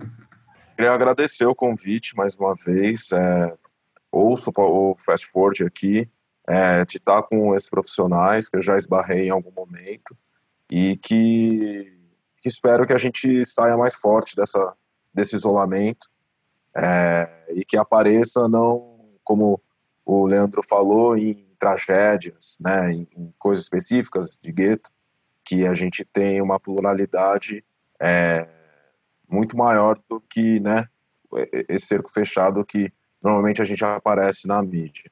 Então, é isso. Muito obrigado mais uma vez pelo convite e estamos aí. Então vamos a uma sessão aqui do podcast FF, uma sessão já tradicional que é Aperte o Play. Meu aperto play é pro Jonga, eu estou ouvindo muito esse disco é, do Jonga, o disco novo, e eu acho que eu quero apertar o play pro disco todo, porque ele vai me levando para todas essas questões que eu estou vivendo hoje. Eu vou do meu porque às vezes né, a gente tem que trabalhar uma, uma questão sombria, que é essa questão do ódio, né? Como é que você transforma esse ódio? Como é que esse ódio pode te transformar? É, e, e, esse ódio, essa raiva, tá do seu lado o tempo todo. Como é que você entra em contato com ela? Jonga me ajuda a tipo dar, eu vou, volto, vou, reflito, penso, dou risada também. Agora que eu sou mãe de um menino de cinco anos, eu tenho aquele discurso da mãe do rap que é tipo, mas por que falar tanto palavrão, gente? Quero mostrar para o menino desde cedo o que é o rap, só palavrão. eu não sabia que eu ia ter esse discurso. Eu lembro até do Michel falando isso, que a mãe dele falou, mas você ouve essas pessoas falando um monte de palavrão. Mas eu estou ouvindo muito Jonga e para mim está sendo importante de resistência e cura. Meu aperte o play tem uma banda do, do Quênia, lá de Nairobi, chama Salt Sol. E uma música, uma música em especial, que chama Kulikodiana, que é uma música que tem um, junto com um coral chamado Red, Red Choros, alguma coisa assim, não me lembro, mas a música se chama Kulikodiana. É uma música incrível porque ela não tem instrumento nenhum, só tem a voz dos caras e é uma parada que só os africanos conseguem fazer. Eu tô viciada numa menina, aproveitando o gancho da Emicida, que ela chama, também é, é sul-africana, no caso não é Quênia, né, mas ela é sul-africana, e ela canta um R&B que é, assim, uma delícia, assim, o nome dela é Elaine, Elaine, aqui a gente chamaria Elaine, e eu coloquei essa, algumas músicas dela na playlist Vozes Negras Importam, que é uma playlist da Filter, lá da Sony, então, se vocês quiserem ouvir assim só as mais bombadas, vai na playlist. Ou se quiser ver o álbum dela que chama Elements. É maravilhoso, de verdade. Eu vou indicar. Não é novidade, mas é porque hoje eu passei o dia inteiro ouvindo e eu gosto muito. É a No Name. Ela é uma rapper americana e ela é uma fofa, ela é super ativista, ela te, criou um clube de leitura para de escritores negros, ela é, ela é demais, assim, ela é uma fofa e eu gosto muito da voz dela, eu gosto das coisas que ela fala e ela não é gigantesca no mercado, assim, ela é tipo meio underground ainda, mas é, é muito legal, o som dela é, me acalma e a, eu esqueci, eu não sei a pronúncia, na verdade, vou falar E aí, mas a minha preferida dela, chama é, Diddy Bop. É maravilhosa, eu amo. É, eu vou eu vou pedir apertar o play para é, Mansa Fúria da Josiara, que é uma artista baiana. É, essa música eu acho que retrata muito o que a gente está passando agora. Então, que também dá o nome do, do disco dela. Então, quando vocês forem ouvir, peguem a letra e, e deem uma ouvida com a letra, assim, que meio que narra o que a gente está passando agora. É, eu vou. Eu posso indicar duas, uma nacional e uma internacional. Eu ia indicar só internacional, mas eu acho essencial uh, falar da música nacional, né? Que é a forma onde todo mundo pode compreender, né? Todo mundo que de repente sabe falar inglês, né? Tem o domínio do, do idioma. É, só eu estou falando sem fone, sem microfone, porque a bateria do meu celular acabou e eu não vi. Eu tirei, é o mesmo conector do fone do carregador. Mas dá para dá pra ouvir legal aí, né? Beleza. É, o primeiro que eu vou indicar é um rap nacional.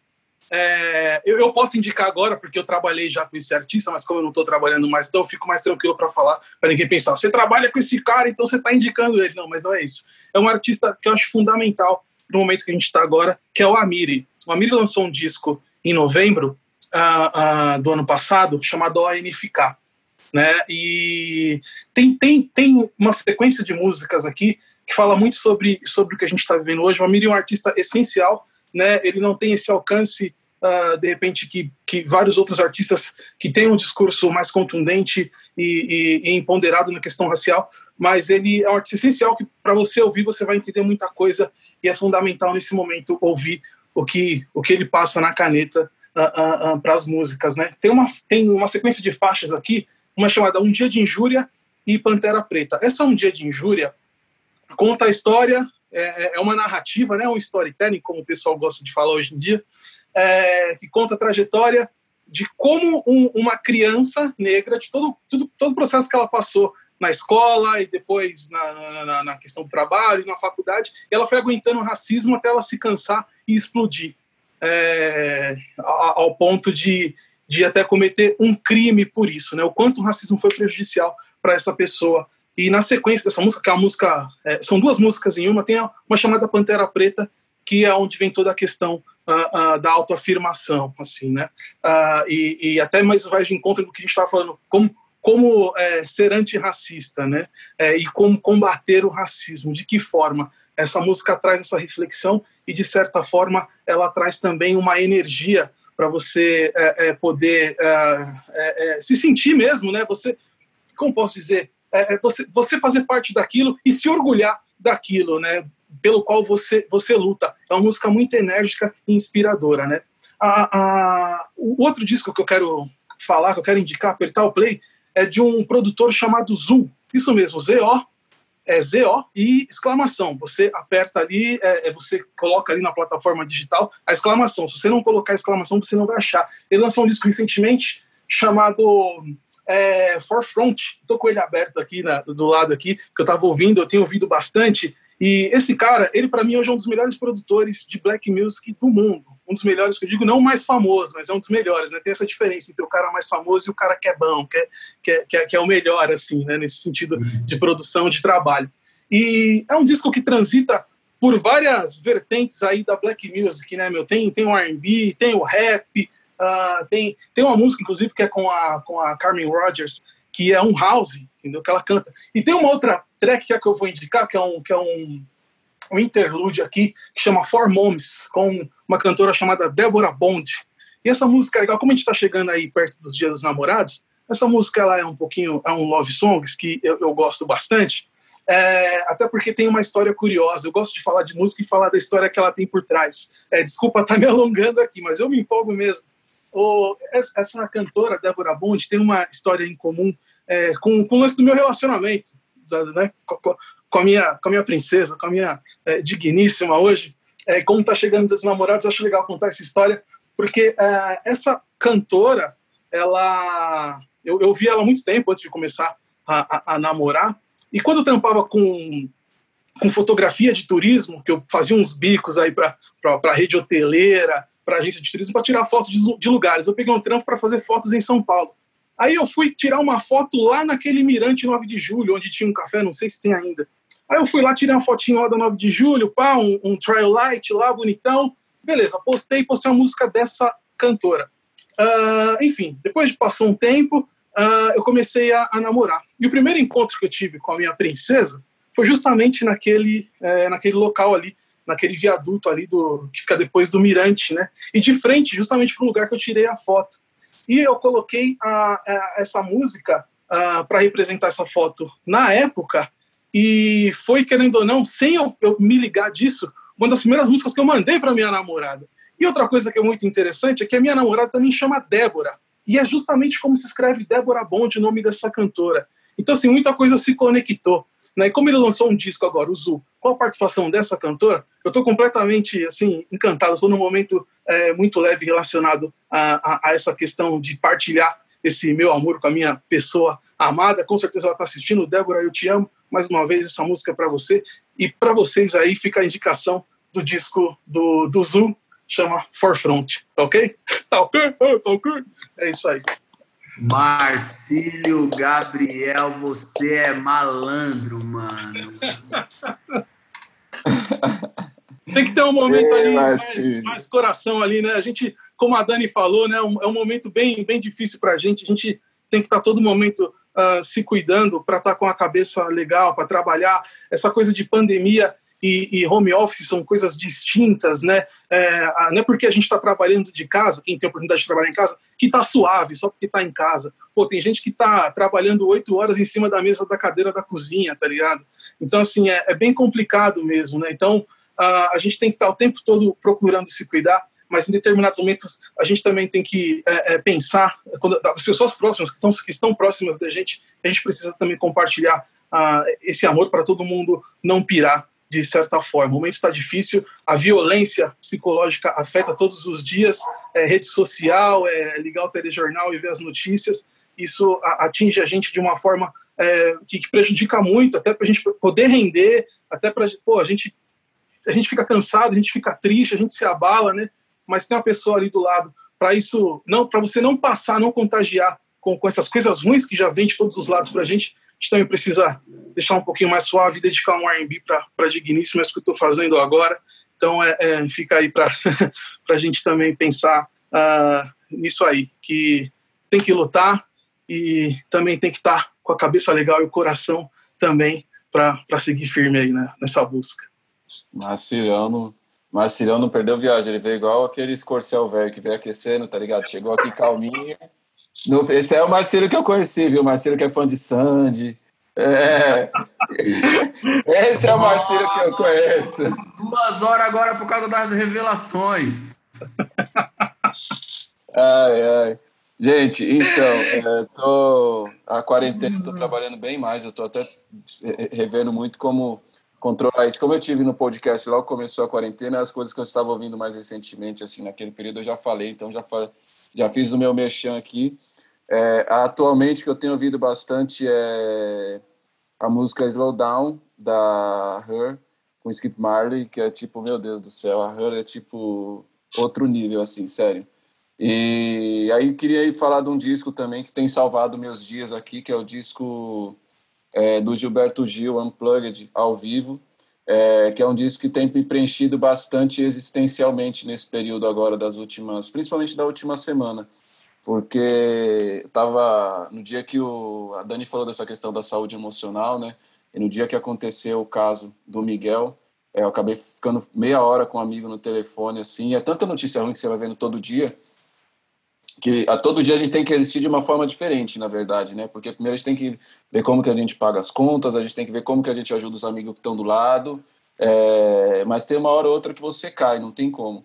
E aí nesse dia eu me paralisei, assim, igual a Dani, assim, me vi aqui dentro do meu quarto, assim, tipo, achando que o mundo ia... Mas, tipo, mano, não tem jeito mesmo, vai dar ruim. E aí eu vi um... Entrei no celular e vi uma live da Tereza Cristina e ela tinha acabado de... O Gil tinha surpreendido ela e tinha entrado na live ah, dela. foi tão lindo. Nossa, a hora que eu vi aquilo me rasgou completamente, porque eu sou muito fã da Tereza, assim. A Tereza, o que o Gil fez com a Tereza, a Tereza faz comigo e ela não sabe porque a Teresa foi uma das primeiras pessoas que eu tive assim que falou eu quero fazer MPB, eu quero fazer esse tipo de música foi a Teresa quando ela te lançou aquele disco do grupo Teresa e o grupo Semente. Que eu ouvia muito, mas muito, muito, muito, muito, muito. E aí, ao fato que eu vi ela se emocionando com o Gil ali, eu fui revisitar esse álbum e caí naquela música A Paz, né, cara?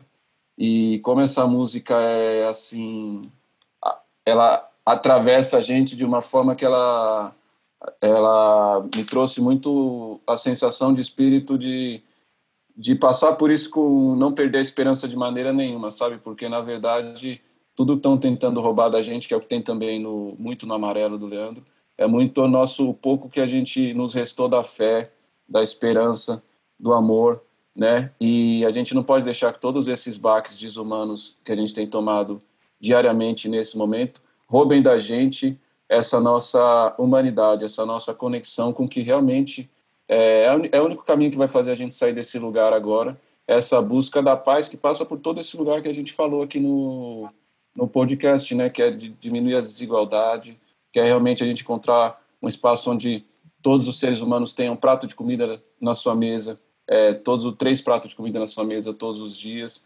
E a hora que eu peguei, eh, me, me ouvindo essa música, eu peguei, me acalmou assim, eu fiquei muito pensando é, na forma como ela foi construída, na letra, e de como nesse momento que a gente está vivendo ela tem me ancorado assim para não perder essa esperança, né? É acordar, é você, mano, por mais que você vai trabalhar em casa, mano, toma um banho, bota uma roupa como se fosse sair, sabe? Isso tem me ajudado muito. Não, tipo, é, fazer, viver uma rotina como se tivesse desabando diariamente, sabe? Tentar, de alguma maneira, construir uma rotina para cima, sabe? De ouvir uma música, de se vestir mesmo para ir trabalhar. Mesmo que você vai trabalhar no meu quarto aqui, que eu estou no meu quarto, eu todo dia faço questão de acordar, lavar a barba, tomar um banho, colocar uma roupa como se eu fosse para rua mesmo e fazer um trampo externo. E sento aqui e vou, entendeu? Criar esses rituais para esse momento, assim. Fomos todos no Aperto Play, então temos aí muitas opções. Queria agradecer todas e todos mais uma vez. Que bom que eu estou aqui com vocês, que bom que a gente está discutindo sobre isso. Vamos juntos e até a próxima, né? Até Obrigada a, próxima. a todos, gente. Foi ótimo. Hum. Emicida, manda um beijo para Marina, que eu sou Van. Ah! Todo meu carinho. Beijo, gente. gente obrigada por, estarem aí. Muito, Obrigado, muito obrigada. Muito, muito obrigada pelo convite. Muito obrigada pelo papo. Você, esse tipo de conversa com os meus iguais curam. A gente nem imagina o quanto. Então, muito obrigada por essa troca. E espero que e espero que as pessoas no mercado que escutem isso aqui entendam que a gente só quer que as coisas funcionem melhor para todo mundo, não é? Não é nada além disso. E obrigada a todos vocês, uma honra conversar com Letícia, Fiote, Leandro, Didi, Marcílio, Bruno, tamo junto. Obrigada pelo espaço, podcast Fast Forward. Eu sou ouvinte, adoro. Parabéns pelo trabalho. Obrigado também. Só tenho a agradecer. Eu realmente, isso que a Dani falou é verdade. A hora que eu entrei na sala, eu vi todo mundo assim, Marcílio, tem maior tempão que eu não vejo. O Bruno também, que, pô, é isso, querendo ou não, a Lab tem 11 anos, eu conheço o Bruno há 11 anos e meio, talvez, assim. E a gente tem se visto pouco presencialmente, então ver que mesmo dentro desse cenário, tá todo mundo aqui, dentro das limitações que o tempo impõe, tá bem, que nesse momento a gente conseguiu se nutrir de informação para ter esperança, assim. Então eu fiquei muito feliz quando eu entrei vi um chat. Caralho, os preto dominou podcast hoje. Só aqui já bateu essa sensação de pertencimento. Imagina quando as pessoas que é, não se sentem representadas por muitos desses conteúdos ouvirem a, a, troca de ideia que a gente teve aqui. Então, só posso agradecer mesmo ao podcast. A Didi por ter aceitado fazer esse código de fazer a pauta, porque salvou mesmo, assim, que eu estou super enrolado e todo mundo que colocou nós, que eu estava com uma saudade de vocês também. Bom, eu agradeço também é, pelo, pelo convite, Fábio, Fiote. É muito bom, a satisfação rever todos vocês. Prazer em conhecê-la, é, Letícia, né, pelo, pela videoconferência, mas quem sabe aí, né, quando acabar, a gente espera, tá nessa expectativa que as coisas é, voltem, é, a gente possa se encontrar mais vezes aí, todos aí, para conversar mais e ter momentos como esse, não só para gravar, mas também para ter aí como, como momento de proximidade ali, troca de, de experiência. Só agradeço mesmo. Obrigado e, e pode me chamar mais vezes, tá? Pode chamar aqui que eu chego junto. Valeu. Valeu, gente. A pequena aqui já tá dando tilt. Obrigado pelo convite mais uma vez. E espero que a próxima vez seja tete a tete e tal. Pessoal super massa aqui. E é isso aí mesmo. Obrigadão mesmo. Valeu. É nóis. Valeu, pessoal. Beijão. Beijo.